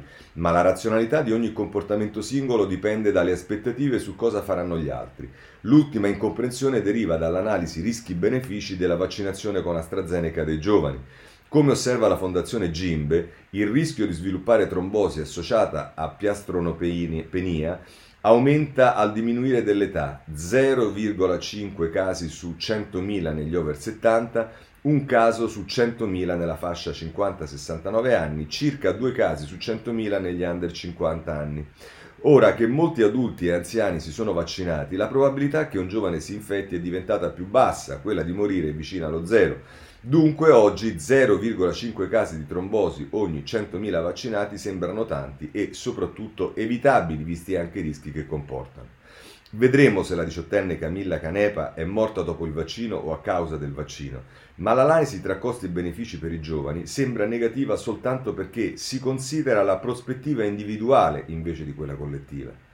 Anche indossare le mascherine chirurgiche ha sempre avuto un bilancio negativo io sopporto il costo, fastidio, fatica eh, a respirare, mentre un altro ha il beneficio, minore probabilità di infezione. Il punto è che in una pandemia l'analisi costi-benefici ha senso se si considera che il vaccino non serve soltanto a prevenire l'infezione nel singolo, ma a evitare, evitarne la diffusione nel resto della popolazione. Così tra l'altro eh, Stefano Feltri sul eh, sul domani. Chiudiamo il capitolo eh, vaccini, ci sono alcune notizie ancora legate a, in qualche modo, al tema virus, alcune mh, collegate in qualche modo. Vorrei da libero segnalarvi, l'ho visto solo sul libero e diciamo ehm, ne do eh, conto perché ehm, è una notizia che non ho visto su altri giornali quando i giallorossi dicevano non fate i tamponi è inutile. È Lorenzo Mottola che scrive i verbali segreti della task force anti-covid, i tecnici scrivevano di non, essere, di non eseguire troppi test per non sovrastimare l'epidemia, ma nelle riunioni a porte chiuse dicevano che si trattava di una scelta gravissima. Eh, ma davvero l'Italia era in buone mani? Nel febbraio del 2020 i tecnici del governo sconsigliavano di fare i tamponi agli asintomatici per evitare di sovrastimare il fenomeno Covid e ordinavano di utilizzare eh, termoscanner che, stando ai report dell'OMS, risultavano completamente inutili per intercettare i malati di Covid. Eppure per il Ministero della Salute non c'era alcun bisogno di fornire spiegazioni. Questi sono i verbali segreti che evidentemente Libero è riuscito ad avere in qualche modo del CTS del febbraio. Ora c'è un tema a proposito di statistiche che riguarda eh, i decessi, ce lo dice il messaggero a pagina 5, nel 2020 100.000 morti in più, ma i vaccini abbattono il rischio. Il rapporto Istat, Istituto Superiore di Sanità, il giorno nero è stato il 28 marzo di un anno fa con 928 vittime. Uno studio della Cattolica dice che nel Lazio in Sicilia la maggiore ospedalizzazione. Va bene, questo eh, a proposito di eh, numeri, eh, purtroppo di numeri che riguardano poi i morti. Poi però, legato al eh, lockdown, c'è il tema del disagio sociale e in particolare del disagio giovanile. A questo proposito voglio segnalarvi sul Corriere della Sera, a pagina 29, eh, si prende in esame Milano, i ragazzi e le notti di Milano tra risse, furti e baby gang, disagi figli del lockdown, arrestati 40 minori in pochi mesi, Sala dice molte le zone da vigilare. E allora l'impatto eh, sul, ehm, eh, sui minori eh, per, a causa del Covid riguarda anche il lavoro, ce lo dice l'avvenire in prima pagina, il lavoro sbagliato dopo vent'anni di progressi tornano a crescere i minori costretti a lavorare. La pandemia e la crisi spingono altri 8,4 milioni di ragazzi nelle officine. E allora se volete su questo eh, vi segnalo anche la stampa, pagina eh, 19, perché si occupa proprio del, dei baby schiavi. L'esercito dei baby schiavi del lavoro, infanzia rubata a un bimbo su 10. Il report di Unicef e ILO sono 160 milioni minori sottratti alla scuola e costretti a ritmi massacranti. Nel 2020 un'impe- un'impennata di nuovi eh, sfruttati. E, mh, purtroppo queste sono anche le conseguenze. Ora, non è che nascono i, i, i, baby schiavi, non è che nascono con la pandemia, però certamente con la pandemia c'è stata un'accelerazione anche in questo. Comunque, eh, chiudiamo questa pagina, quella del virus, eh, che eh, comunque vede dati che migliorano in ogni campo, ricoveri, terapie intensive, decessi, e poi però c'è casi come il decesso della ragazza genovese che sicuramente fanno scalpore. Insomma. Ora, eh, dovrebbe far scalpore, ma l'ho visto soltanto sulla Repubblica, però che eh, sta per arrivare l'ok dell'Unione Europea al nostro recovery plan. Almeno così ci dice Repubblica, pagina 8, recovery, eh, recovery fund. Dall'Unione Europea via libera rapido al piano italiano. Mercoledì la Commissione approverà il nostro PNRR, per luglio arriveranno i primi 25 miliardi, ma i falchi chiedono un dibattito sui progetti nazionali. Si rischia lo scontro, ci dice Claudio Tito, che è il corrispondente da Bruxelles del Repubblica, eh, con i paesi frugali, la Francia nel mirino per le, per, per le pensioni. Eh, poi si dà anche notizia che a proposito della concorrenza il presidente dell'ABI, eh, eh, Patuelli, scusate se non sbaglio, scrive a Draghi perché spinga per gli uffici in Italia. Insomma, Roma duella con Varsavia e Berlino per la sede dell'antiriciclaggio europeo. Tutto questo ci viene detto dal corrispondente di Repubblica a ehm, Bruxelles. Eh, ripresa, però ci sono segnali positivi anche sotto questo punto di vista, anche se tra poco vedremo che potrebbe anche essere semplicemente diciamo, una mh, eh, rappresentazione, ma eh, il Corriere della Sera comunque, per, lo dico perché Derita, il film monitoriale, insomma, eh, poco, eh, molto, molto timido diciamo, sull'argomento. Comunque, a pagina 8 del Corriere della Sera, l'industria torna a livelli pre-Covid, PD e Movimento 5 Stelle rilanciano sui licenziamenti, questo è un capitolo che vedremo dopo. Dopo il quadro Istat, tutti i settori registrano incrementi, spicca quello osservato per i beni strumentali. Eh, e poi c'è eh, Enrico Carraro, che è il presidente di Confindustria Veneto, che dice le imprese ora riprendono a fare investimenti. Il problema è trovare il personale che serve. Sì, questo è un problema che abbiamo visto eh, anche nei giorni scorsi, Repubblica proprio ehm, in prima pagina eh, sparava questa notizia, cioè che ci stanno 500.000 posti di lavoro pronti sostanzialmente, ma non ci sono persone ehm, in grado disposte ad occuparli per formazione, specializzazione e via dicendo. Ma a proposito della ripresa, chi è eh, con un titolo entusiastico che apre il proprio giornale è libero, dai che si parte, eh, industria, edilizia, turismo, è boom, c'è euforia nell'aria, imprese fiduciose, i ricavi supereranno le aspettative, stavolta è merito pure delle banche che aumentano il sostegno alle aziende. Eh, peccato che il Movimento 5 Stelle voglia alzare le tasse, questo è il, il, il, il taglio di libero. Ma allora è così entusiasmante, così eh, tranquilla la situazione? A sentire Derita su Corriere della Sera non sembrerebbe. Eh, lezioni dal passato, gli effetti pericolosi dell'ansia, scrive Derita. Circola una sottile ansia nell'opinione collettiva italiana, un'ansia che alimenta l'attesa della ripresa dopo la crisi pandemica ed economica degli ultimi mesi, che stimola le speranze che arrivi una svolta decisiva nel nostro sviluppo, che spinge a decifrarne sintomi e dati ma- eh, magari ricorrendo, eh, rincorrendo i decimali delle variazioni di PIL, che porta un po' tutti i governanti ed opinionisti a incitare i cittadini ad assumere nuove e più accentuate responsabilità. Si sposta a pagina 34 l'editoriale di Derita che la mette così.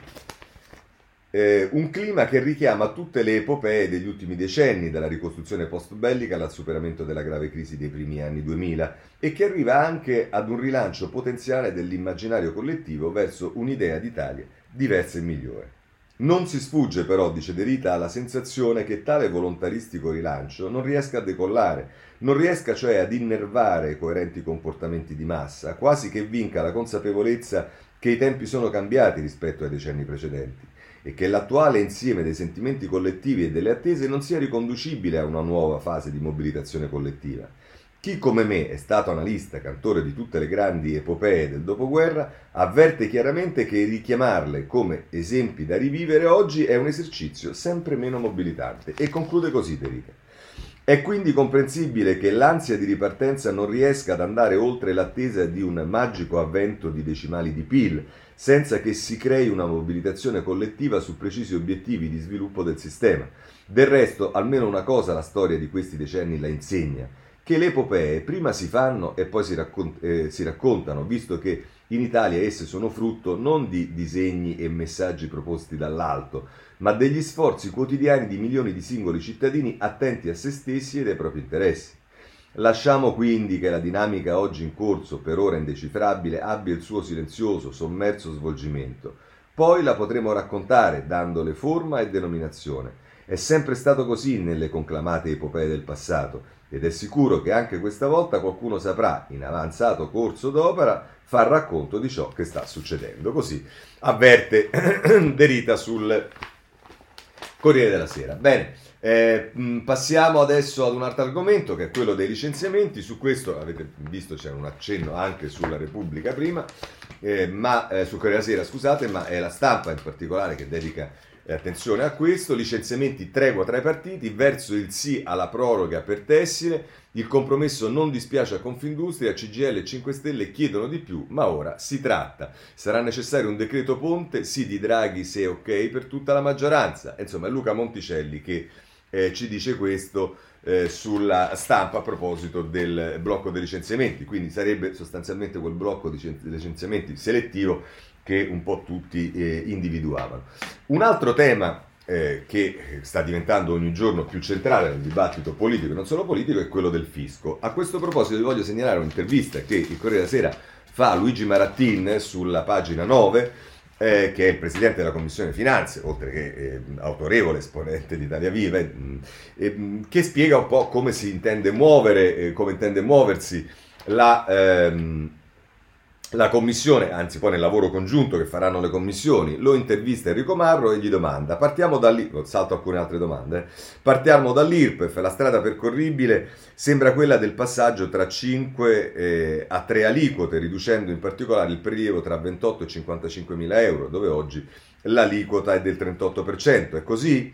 Dice eh, Marattin, non è questione di numero delle aliquote legali, ma di andamento della progressività, oggi troppo rapida e pesante sul ceto medio. Il nostro obiettivo è semplificare e ridurre l'imposizione, in particolare su quel segmento. Sui modi stiamo discutendo, dice Marattin. Ancora domanda Marro, ridurre le aliquote e magari abolire anche l'IRAP, come emerge dai documenti, eh, costerebbe decine di miliardi l'anno. Si può fare? E dice Marattin, di superamento dell'IRAP stiamo ragionando molto seriamente, ma a parità di gettito, quindi inglobandola nell'IRES in modo da semplificare il quadro. Sul costo complessivo della riforma le posso dire solo che personalmente spero in una riduzione del carico fiscale sul lavoro di almeno 10 miliardi l'anno, altrimenti il paese a crescere non tornerà più, pur con tutto il green e il digital che si vuole. Ancora domanda Marro, dice dove trova le risorse per coprire la riforma? In deficit con le entrate presunte della lotta all'evasione? E risponde Marattin, dobbiamo evitare la diatriba tra chi vuole fare tutto in deficit e chi tutto a pressione fiscale invariata. Una riforma ben fatta meriterebbe un sentiero di rientro meno brusco di quello attuale che prevede un taglio del deficit del, dall'11,8% del 2021 al 3,4% del 2023.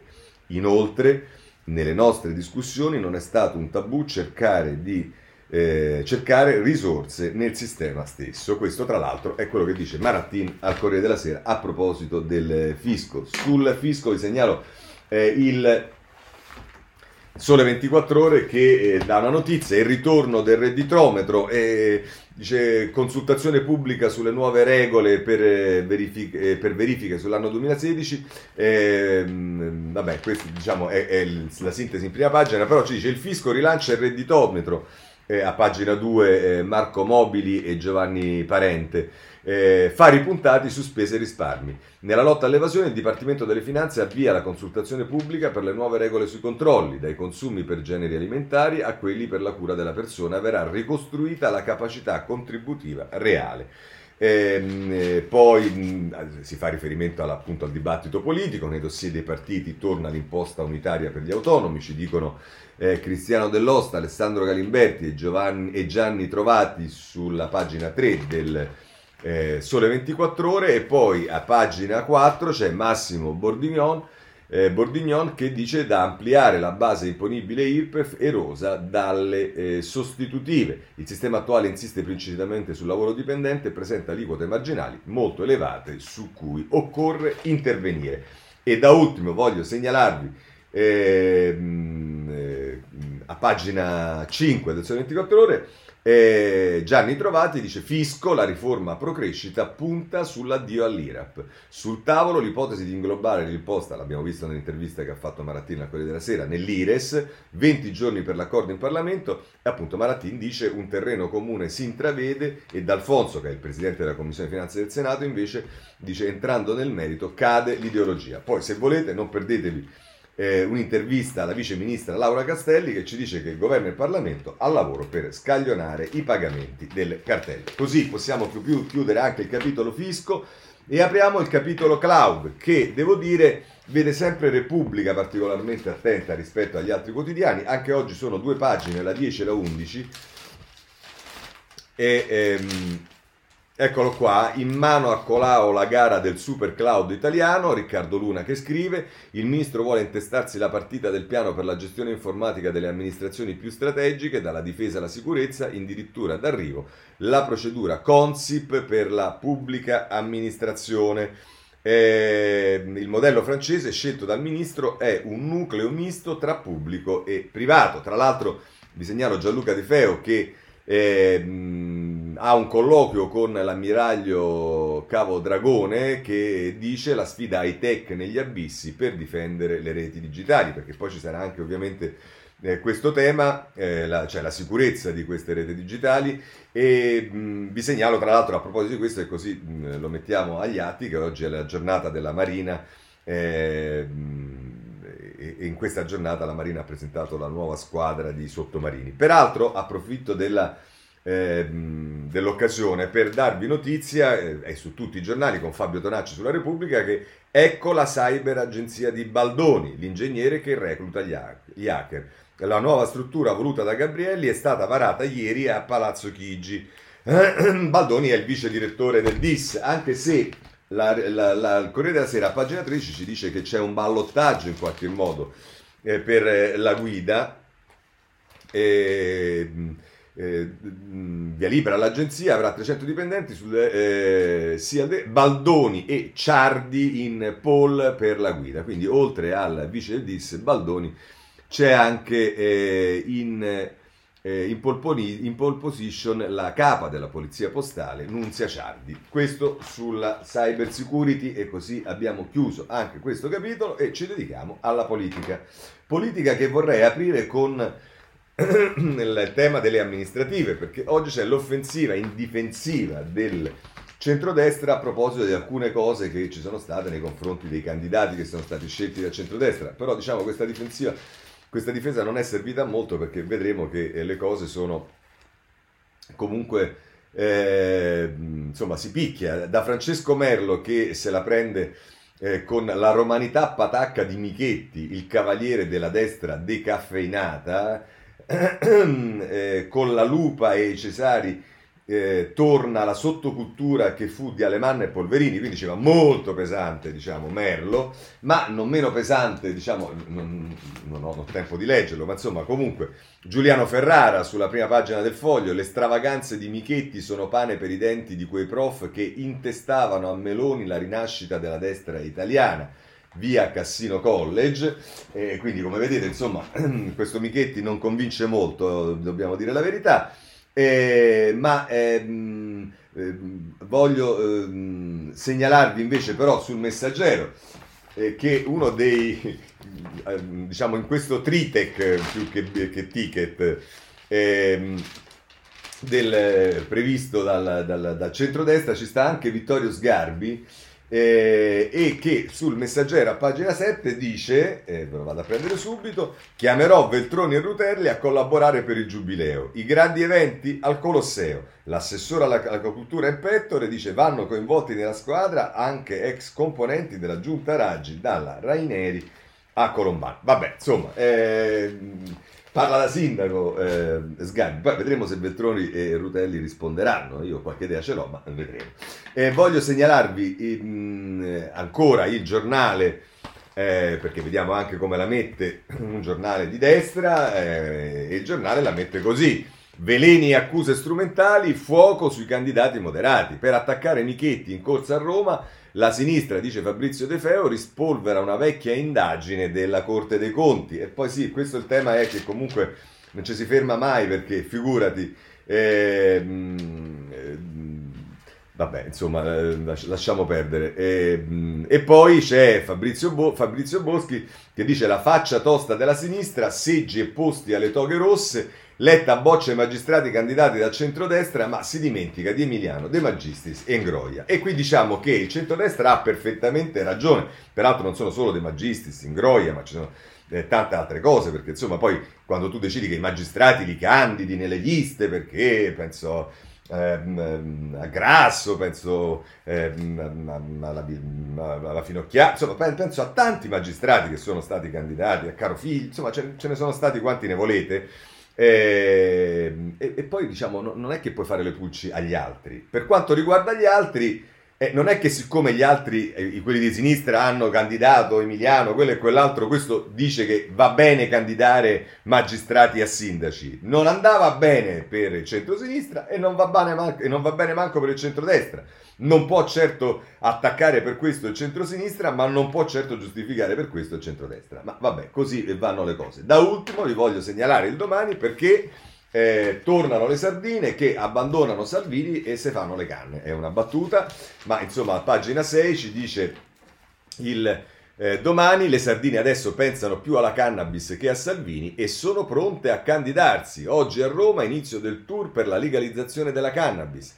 Il 16 una mobilitazione per Zacchi a Bologna, la svolta della Sardina Mattia Santori, pronti a fare un passo avanti, ci presenteremo alle amministrative e sosterremo alcuni candidati. Grazie a Letta il PD non è più un marchio tossico, ecco va bene, diciamo di tossico mi pare che ci sia solo eh, mm, il verbo eh, di, mm, di, questo, non mi ricordo come si chiama, di Santori, ma lasciamo perdere e abbandoniamo le sardine per passare invece al Movimento 5 Stelle.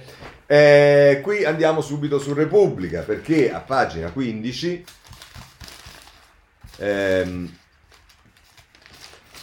rivolta 5 Stelle sul doppio mandato. Di Battista attacca, Conte tace. La conferma del veto di Grillo alla deroga scatena la protesta dei peones. L'ex deputato, che è Di Battista, dice spettacolo avvilente e il nuovo leader punta a ricucire con lui. Pensate un po'.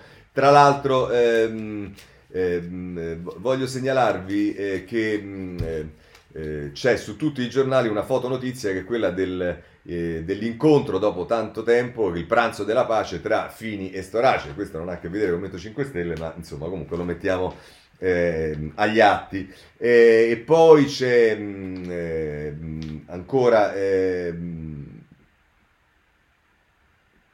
da segnalare per il Movimento 5 Stelle eh, la stampa,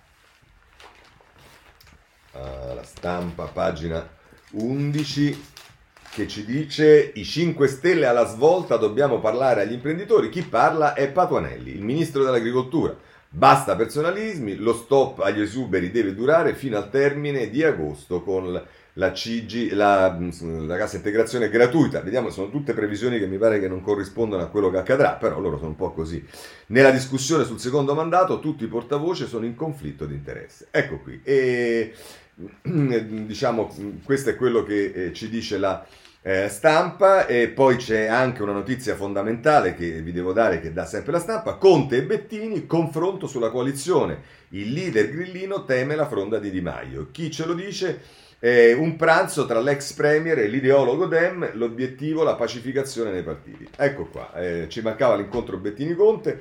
Oh, a proposito di 5 Stelle, poi c'è eh, il mitico Casalino e c'è Jacopo Jacoponi che firma questo piccolo editoriale sulla eh, corsivo sulla pagina 11 della stampa, durante il tour per il suo libro a reti unificate a febbraio Rocco Casalino, che in questi giorni stava perdendo il lavoro di portavoce del Premier, affermò pubblicamente mi stanno arrivando molte offerte anche in tv. Tutti lo volevano, questo fu il messaggio. Per rendere la cosa credibile, oltre ogni dubbio, lo dichiarò appunto in tv, in quel caso alla 7, dove si era momentaneamente barricato.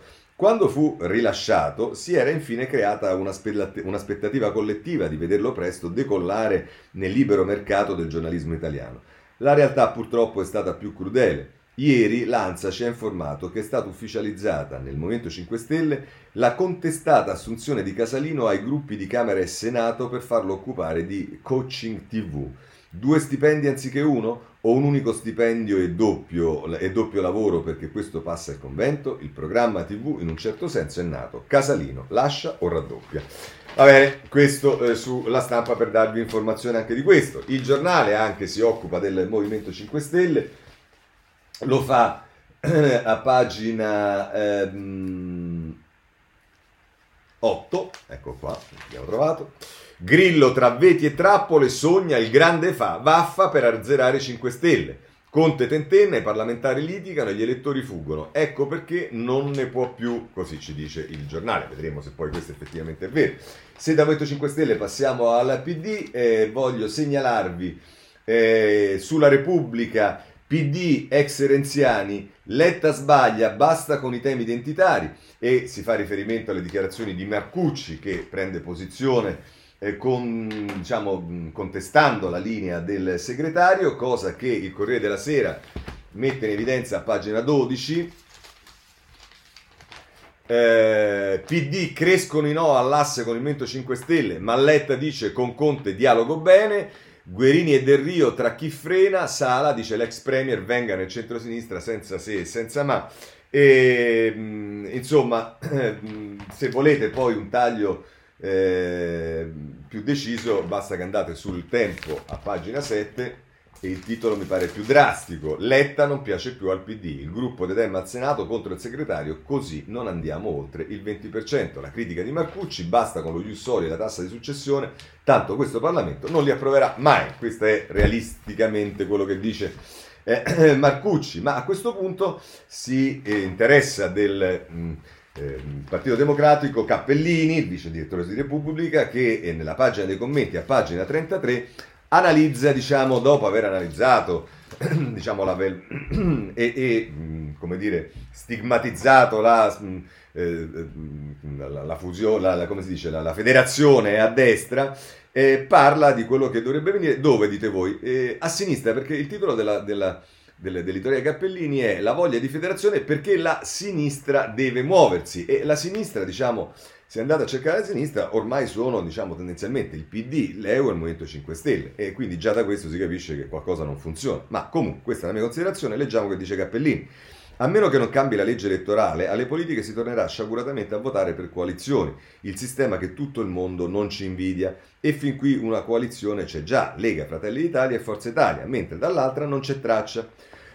C'è tempo, direte voi, vero? Ma quando si parte da zero è rischioso prendersela comoda. A destra sono in competizione aspa tra leader, ma la certezza è che Salvini, Meloni e Berlusconi uniranno le forze per prendersi il governo del paese ed è chiaro che l'impronta politica la daranno i sovranisti e l'ultradestra. Questo eh, ha sentenziato Cappellini.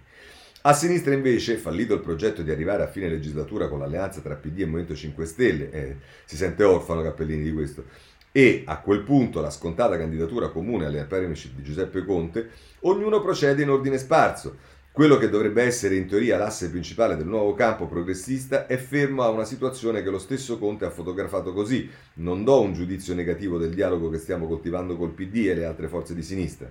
Pochino dopo due anni di presunta intesa strategica.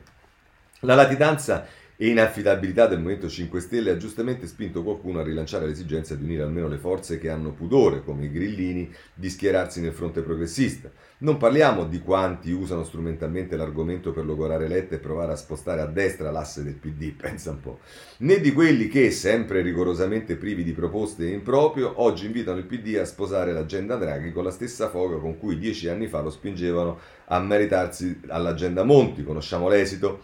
Merita invece considerazione l'invito di chi, come per esempio il sindaco Dem di Pesaro Matteo Ricci, sottolinea giustamente che non è diffi- differibile un patto di coalizione che impegni chi vuole contrastare le destre, socialisti, liberali, cattolici, democratici, moderati, meglio usare le culture politiche che le sigle di partito e garantire unità d'azione per proporre al Paese un credibile eh, e alternativo disegno di governo. Oh, ritorniamo proprio al passato, cioè ieri Orlando ci diceva che dobbiamo tornare alla riunione, oggi Cappellini ci dice che dobbiamo tornare non a proporre qualcosa in positivo e via dicendo, no, di nuovo diventa la, la, la barricata contro ieri Berlusconi, oggi il sovranismo e populismo. Eh, non si andrà avanti così, ma andiamo avanti. Se poi strada facendo il nuovo Monte 5 Stelle di Conte dimostrerà di essere compatibile con il centro-sinistra, non ci sarà ragione per escluderlo. È accettabile che a meno di due anni dal voto non sia nemmeno certo che Letta, Speranza, Calenda, Sala, Bonino, Renzi uniranno le forze per contrastare la deriva urbaniana del paese?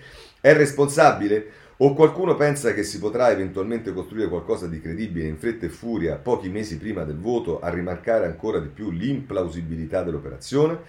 Se qualcuno dei leader citati ha altre idee in testa, correre in solitaria con cartelli microcentristi o addirittura non esclude di aggregarsi alla squadra avversaria, sarebbe opportuno capirlo per tempo. Eh, fate una telefonata a, a Cappellini così glielo dite. E il tempo per capirlo è ora. Aspettare le comunali d'autunno per lucrare sulle difficoltà delle potenziali alleati servirà solo a rendere più impraticabile il campo di gioco. Insomma, da questo finale si capisce che Cappellini è preoccupato che se il Partito Democratico prende una scrocca alle prossime amministrative ehm, diciamo, ci saranno problemi per la leadership di Letta, eh, capiamo Cappellini, ma non è un problema della politica in questo momento. Comunque, la Lega, eh, sulla Lega va bene, eh, ci sono eh, diverse cose, però la metterei così, pagina 15 della eh, Corriere della Sera, Salvini, la federazione ha un valore aggiunto in piazza senza simboli, alle comunali vuole una lista di big del partito, a scrivere Marco Cremonesi.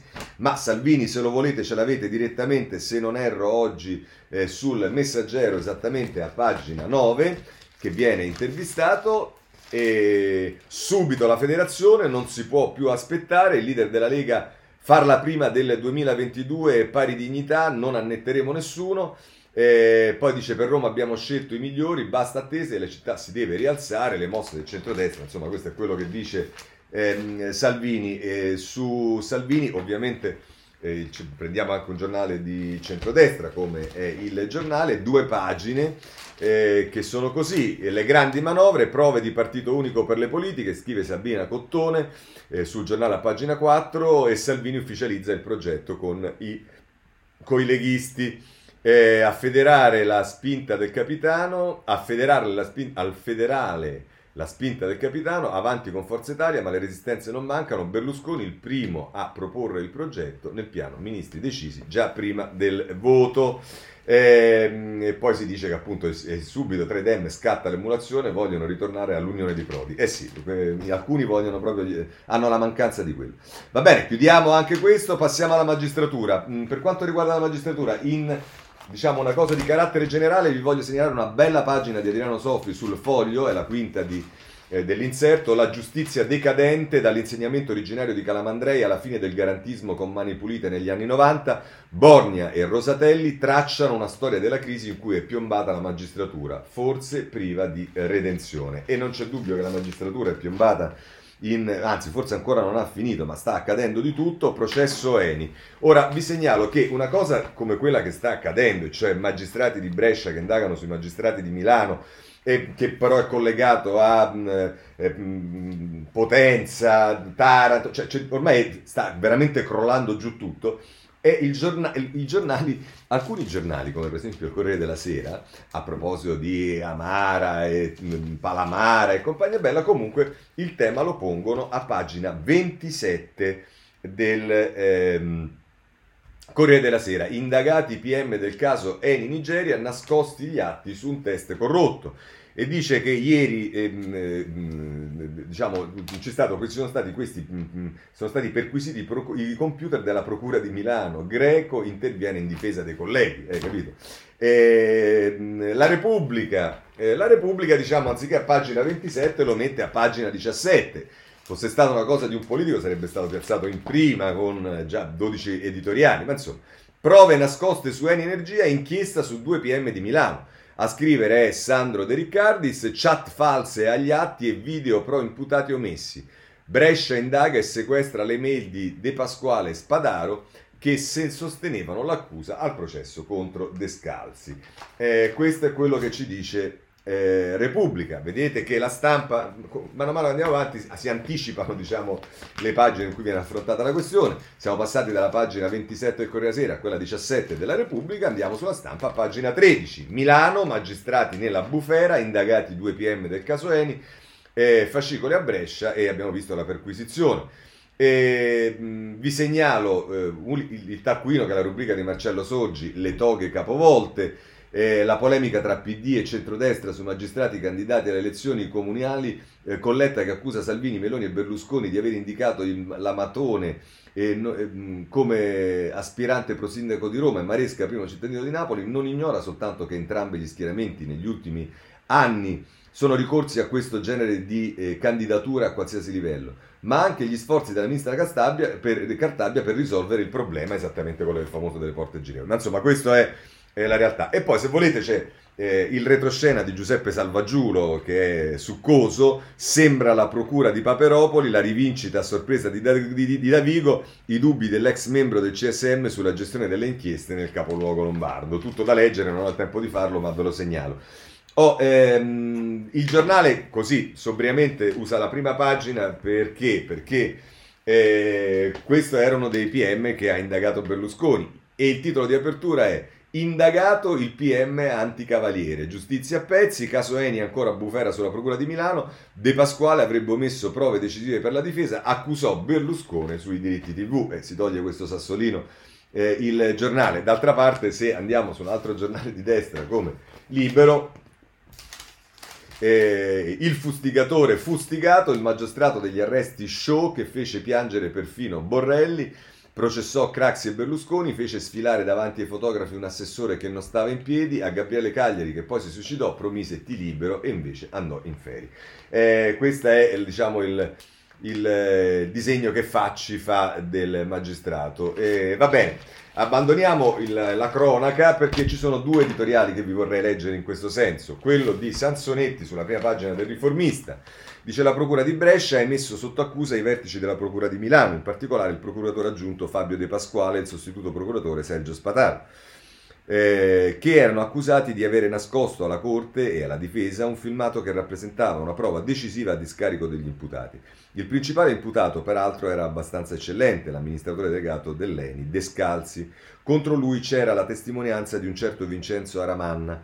Era questa la pistola fumante al processo, però esisteva anche un filmato nel quale Aramanna due giorni prima di presentarsi in procura per sostenere le accuse contro Descalzi, annunciava che sarebbe andato in procura per ricattare Descalzi e gettare fango su di, là, su di lui. Veramente Amara diceva merda. I PM sapevano di questo filmato, ma lo hanno celato. Per fortuna lo ha scovato un avvocato della difesa e ne ha chiesto l'acquisizione. I PM si sono opposti dichiarandolo irrilevante. Il giudice però ha deciso di vederlo e di conseguenza ha assolto tutti. Ora Brescia ha deciso di indagare De Pasquale Spadaro ipotizzando il reato di rifiuto di atti d'ufficio. Naturalmente questa vicenda è un'altra vagonata di vergogna per la magistratura, anche perché solleva delle domande inquietanti. I fatti risalgono a diversi mesi fa. I vertici della magistratura li conoscevano? E se li conoscevano, perché non sono intervenuti sul piano disciplinare? Perché non si è mosso il procuratore generale della Cassazione? Perché è rimasto silenzioso il procuratore di Milano? Ora Cartabia interverrà? Così, questa è la domanda che si fa Sanzonetti sul riformista, ma devo dire la cosa più interessante oggi è l'editoriale di Zurlo sul giornale in prima pagina, il sistema traballa e non è ancora finita. Dice siamo all'effetto domino, una procura eh, ne perquisisce un'altra, un PM abbatte un altro, eravamo arrivati alle prodezze dell'avvocato Amara, ma adesso siamo già oltre, siamo a Vincenzo, a Vincenzo Aramanna, un gentiluomo che aveva promesso di buttare una valanga di M puntato, ma insomma lo sappiamo, è merda, sull'Eni e su alcuni suoi dirigenti. Peccato che Amara si sempre lui, più obliquo di Padre, di Padre Pio, l'avesse filmato registrando clandestinamente la performance. Nelle 500 monumentali pagine appena pubblicate, il Tribunale di Milano, nell'assolvere l'amministratore delegato Claudio Descalzi, se la prende con la Procura e con il procuratore aggiunto Fabio De Pasquale, perché non hanno depositato nel processo quel video importantissimo. Ma ormai il gioco va di corsa e ogni giorno c'è una puntata inedita, come in tutte le saghe che si rispettino. Dunque la Procura di Brescia è più avanti del Tribunale e addirittura perquisisce il computer di De Pasquale per, eh, penetrando nel Santa Santorum, un tempo inviolabile del Tribunale di Rito Ambrosiano. Brescia sospetta che De Pasquale abbia dimenticato di far atterrare nel dibattimento Eni Nigeria altre chat che documentano l'opera di intossicazione compiuta da Raman. Probabilmente non ne sapremo nulla se non fosse accaduto l'imponderabile. Paolo Storari, il PM, che dopo aver litigato per mesi con il suo capo Francesco Greco, aveva rifiutato, eh, aveva trafugato verbali di Amara e li aveva consegnati a Davigo. Viene interrogato, andiamo a pagina 6 dove continua, eh, sul pasticcio Amara e già che c'è spiffera in retroscena di Aramanna. Brescia mette il turbo. Ci sono i buoni e chi sono, e ci sono i buoni e chi sono i cattivi, è difficile raccapezzarsi col mondo sottosopra. La cronaca ormai la fanno i PM che si azzannano e si dilegittimano a vicenda e in 24 ore gli spunti sono innumerevoli. Capita anche che la procura di Potenza, la stessa che in epoca preistorica ammanettò Vittorio Emanuele in un procedimento fragoroso, poi puntualmente finito in niente, abbia messo la freccia e superato di slancio la guerrita concorrenza di Milano, Brescia, Roma e Perugia, mandando in galera il solito mister double face, Piero Amara, ingabbiato dal GIP per i favori eh, fatti all'ex procuratore di Taranto, Carlo Capist- Capristo.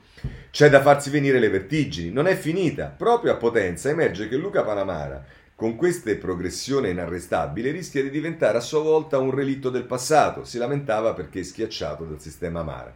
E a proposito di Amara, una domanda banale banale bisogna farsela. Come mai a Milano avevano tergiversato per mesi su quei verbali scivolosissimi, in bilico fra rivelazioni e veleni, fra millanterie e squarci di verità, e poi in extremis De Pasquale aveva depositato i verbali dell'avvocato nel traballante processo in Nigeria per irrobustire nell'accusa pallida pallida? Ma allora questo Amara è un calunniatore o un pentito? Ed è giusto accertare ed è giusto accelerare, poi frenare, poi ancora accelerare? En passant. Brescia, eh, a Brescia De Pasquale aveva spedito anche una confidenza del legale che sporcava proprio l'immagine del presidente del collegio, chiamato quindi a valutare l'attendibilità dello stesso Amara. In questo girotondo tutti naturalmente si difendono. Davico dice di aver rispettato la legge mostrando quei verbali segretati ai vertici del, CM, del CSM. Storari voleva difendere la sua indagine. De Pasquale ha spiegato che le carte non consegnate erano irrilevanti. Si vedrà. Ora si può solo dire che gli equilibri nella magistratura sono saltati e che il potere conquistato ai tempi di Mani Pulite ha dato la testa, scatenando nella corporazione una feroce guerra per bande. Questo tra l'altro dice Zurlo sul eh, giornale. Bene, abbandoniamo questo, avete sentito parlare eh, di Palamara e eh, a questo punto vi segnalo sul domani in prima pagina, ora 100 fatti ammette, ero lo sponsor di Palamara, così pagavo cene e viaggi, svolta nell'inchiesta dei PM di Perugia sull'ex magistrato indagato per corruzione, il lobbista dice vantaggi per la mia attività, accuse anche al PM di Roma Fava e allora a proposito del PM di Roma Fava invece sul riformista c'è un'altra tesi, perché vedete qui ormai è tutto così, eh? Eh, se andiamo a pagina 4, Paolo Comici dice Fava capì che bleffava, ma Roma salvò Amara. Arrestato nel 2018, l'avvocato siciliano strappò due patteggiamenti. Il PM avvisò Ielo e Pegnatone delle strane manovre del legale che però era legato ai fratelli di entrambi. E qui c'è un tema. E dice Amara ha come consulente difensivo il, il, fratello del capo della procura che chiedeva il suo arresto, dicasi Pignatone. Insomma, mamma mia ragazzi, veramente eh, ci faranno dei film su tutta questa roba e non è ancora finita, eh, perché vedrete. Eh,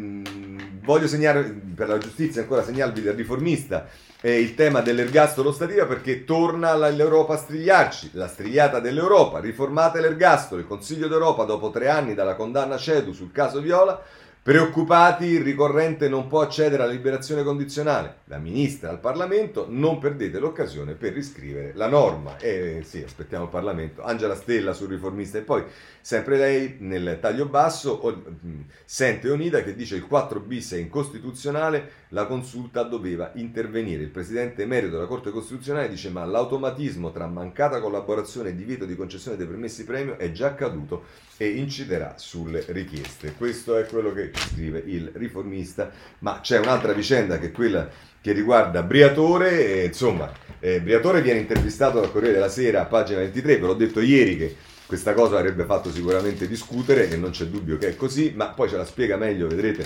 Abbiamo, ehm, Emma, eh, scusatemi, a pagina eh, 33 Briatore viene intervistato da Corriere della Sera. Il mio yacht svenduto un danno per tutti. Briatore dice da 11 anni mi definiscono evasore fiscale, persino in tv, ma in questa storia perde anche lo Stato. Annullata la confisca della barca, tutto da rifare, ma intanto è andata all'asta. Sì, perché il tema è questo. Voi dite, vabbè, eh, ma, ma perché la cosa è finita qua? Eh no, perché la cosa non è finita qua Allora, ehm, a proposito di Briatore, voglio segnalarvi, ehm, voglio segnalarvi il... Eh, sì, eh, Mastro Ciliezza sul foglio perché ricostruisce perfettamente la vicenda e fa una considerazione ineccepibile dal mio punto di vista. Cosa dice ehm, Mastro Ciliegia dice mm, eh, l'asta folle di Briatore. L'ultima volta che abbiamo distrattamente incrociato il nome di Flavio Briatore è quando i giornali ci hanno reso maniacalmente edotti del fatto che Ciro Grillo aveva tirato tardi al billionaire prima della famosa notte. La penultima volta, ma si va a memoria, sempre a proposito del billionaire, un anno fa, quando l'iconico super ricco minacciava rivoluzioni smeraldine contro il divieto di apertura del suo locale famoso. Finì che qualcuno beccò il Covid, chapeau. Questo per dire che non è proprio in cima ai nostri interessi. Briatore però stavolta non è possibile non stare dalla sua parte, perché dall'altra c'è uno Stato ottuso e una magistratura anche peggio. Succede che la Cassazione ha annullato la confisca del suo yacht che fu disposta per una vicenda di evasione sull'IVA. Servirà un terzo processo per sapere se lo yacht era confiscabile o no. La follia è che nel frattempo lo Stato lo ha venduto all'asta senza attendere la sentenza definitiva e per una cifra molto inferiore al valore. Così, se il tribunale desse ragione a Briatore, ora lo Stato, noi, dovrebbe risarcirlo per una bella dozzina di milioni. E non è che dare i nostri soldi a Briatore ce lo farà diventare più simpatico, ma senz'altro ci renderà ancora più antipatica una magistratura che vende all'asta quel che non può e poi il conto lo gira a noi. Maurizio Crippa, Mastro Ciliegia sul foglio, eh, perfetto. Eh, il messaggero, non so se per la lotta campanilistica con eh, Milano sul tema della sede RAI, però dà una notizia, anche questa l'ho vista in esclusiva, ma se è, deve essere una roba da matti, eh, che sono spariti i quadri per un valore di eh, eh, non so quanti milioni, Guttuso, Monet De Chirico, il grande sacco della RAI, rubate 100 opere d'arte, e scrive Giuseppe Scarpa, eh, dice è il sacco della RAI, quadri originali sostituiti con false riproduzioni e poi venduti semplicemente, o, o, semplicemente rubati o nella migliore delle ipotesi persi. Sono quasi 120 le opere d'arte di cui non si, sa, non si ha più traccia tra dipinti e sculture di inestimabile valore. Il danno è milionario. Il sospetto che molte di loro siano state trafugate da dipendenti infedeli è molto più di un'ipotesi. 120 opere su un patrimonio che ne conta 1500 tra tele, arazzi e sculture.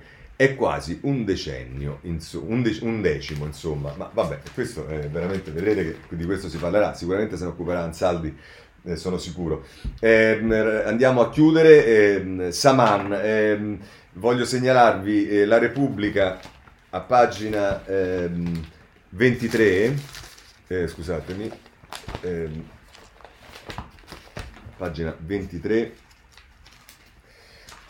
Eh, parla l'ambasciatore pakistano, è intervistato da Vincenzo Nigro, eh, l'ambasciatore Salem, la famiglia di Saman ora deve collaborare, è quello che dice eh, l'ambasciatore perché come sappiamo dovrebbero essere in, eh, in, ehm, in, Pakistan, appunto tornati in Pakistan questi ehm, eh, presunti, dobbiamo dirlo omicidi, ma ehm, per capire se poi è morta o no, ma tutti ormai danno per scontato che questa ragazza sia morta, però andiamo sul giornale a pagina 16, zolle anomale sul terreno, il cadavere di Saman sotto la serra di Anguria, i dati dell'elettromagnetometro analizzati dai carabinieri, il cugino Iaz interrogato oggi, sarà interrogato oggi, vedremo che dirà anche quest'altro.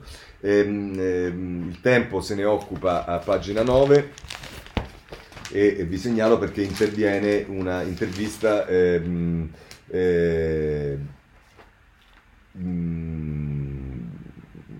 il leader musulmano eh, che, che, che eh, sto cercando di capire eccolo qua Ab, Ad, ehm, Abdellah Redouane una cosa del genere il segretario generale della grande moschea di Roma che dice su Saman niente fatua decide la legge italiana leader musulmano contro l'UCOI eh, per i crimini non servono interpretazioni, occorre lavorare per favorire l'integrazione delle ragazze fin dalla scuola. Queste è le sensate parole che dice mh, mm, eh, questo signore. Eh, mh, voglio dare notizia di altre cose mm, abbastanza allucinanti. I due riguardano due vicende che riguardano due lesbiche. Una è a pagina 15 sulla eh, stampa, mi hanno detto cagna e lesbica schifosa, picchiata a 13 anni per la borsa arcobaleno. A Torino un gruppo di ragazze spacca il naso a una contanea delle medie e vestita con i simboli della lotta all'omofobia. Perché ragazzi siamo arrivati a questo e a proposito di lesbiche e, e, e di, que, di, quello che ha passato un'altra ragazza, andiamo su Corriere Sera, pagina 31, dove parla Malika la nuova vita di Malika, botte e insulti per anni, poi l'amore con Camilla, Milano, la ragazza cacciata di casa dopo il coming out, per i miei genitori sono morta, mi vedevano sbagliata. Andrea Galli ne parla di questa storia allucinante, un'altra storia allucinante, a pagina 31 del Corriere della Sera. Ma non meno allucinante la notizia che arriva, e purtroppo ormai è una notizia che leggiamo quasi quotidianamente sui giornali, sulla Repubblica, pagina 22, ma su, su, su tutti i giornali, mi hanno stuprata e, e tra presunti, ovviamente tutto da verificare questo, ma tra i presunti stupratori ci sarebbe un cacciatore della Serie A eh, gli, che è stato arrestato ed è Portanova del Genova, ma il tema vero è che c'è stato un altro stupro eh, di gruppo nei confronti di una eh, ragazza. Il domani si occupa, mm, passiamo ad altri argomenti prima di passare alla politica estera, parliamo solo di migranti perché a pagina 5 il domani si occupa di Pantelleria, i migranti di Pantelleria che nessuno vuole vedere, Gaetano De Monte, un rapporto degli avvocati che aiutano i migranti denuncia le condizioni inadeguate di accoglienza sull'isola, lungo la rotta Tunisia-Sicilia, non esiste un vero centro e l'ex base militare che viene utilizzata è sovraaffollata, sempre una luce accesa su questo tema. Eh, per quanto riguarda la politica estera, va bene, Biden al G7 lo trovate su tutti i giornali. Eh, poi su Corea Sera, pagina 19, si dice che il ritiro delle truppe afgan- USA dall'Afghanistan non esclude però che si possa andare avanti con dei raid mirati contro i talebani. Eh, poi, sempre per quanto riguarda l'America, sulla Repubblica, pagina 21, si parla della, delle, delle elezioni a sindaco di New York. C'è una donna, Willay eh, Garzia e le altre New York sogna la sua prima sindaca donna. E poi mh, ci sono, eh, il Corea Sera si interroga se King, eh, il, il, il, dittatore nordcoreano, sia malato o solo dimagrito, perché sembra, hanno fatto tutta una cosa delle foto delle dita che sembra siano più magre. Poi eh, Repubblica, pagina 6, ci parla della eh, di Putin che torna a minacciare su Navalny. Eh, Putin avverte l'Occidente, niente intromissioni, nuova stretta su Navalny. Alla vigilia dell'incontro con Biden, bloccati i gruppi vicini all'oppositore, il leader del Crimino, il sì all'ingresso di Kiev nella Nato, una linea rossa. E poi Israele, sulla Repubblica, pagina 19, c'è un'intervista a Monsur Abbas, leader del partito islamico Raham, noi al governo in Israele, ponte per la pace tra arabi e ebrei, Sharnizza che lo intervista e da ultimo la situazione caotica del Perù, la troviamo sulla stampa a pagina 18. Eh, eccola qua, eh, il Perù sceglie Castillo, il maestro comunista che spaventa i mercati. Con questo noi possiamo chiudere la segna stampa di oggi, se volete ci vediamo eh, lunedì prossimo e per ora una buona giornata a tutti.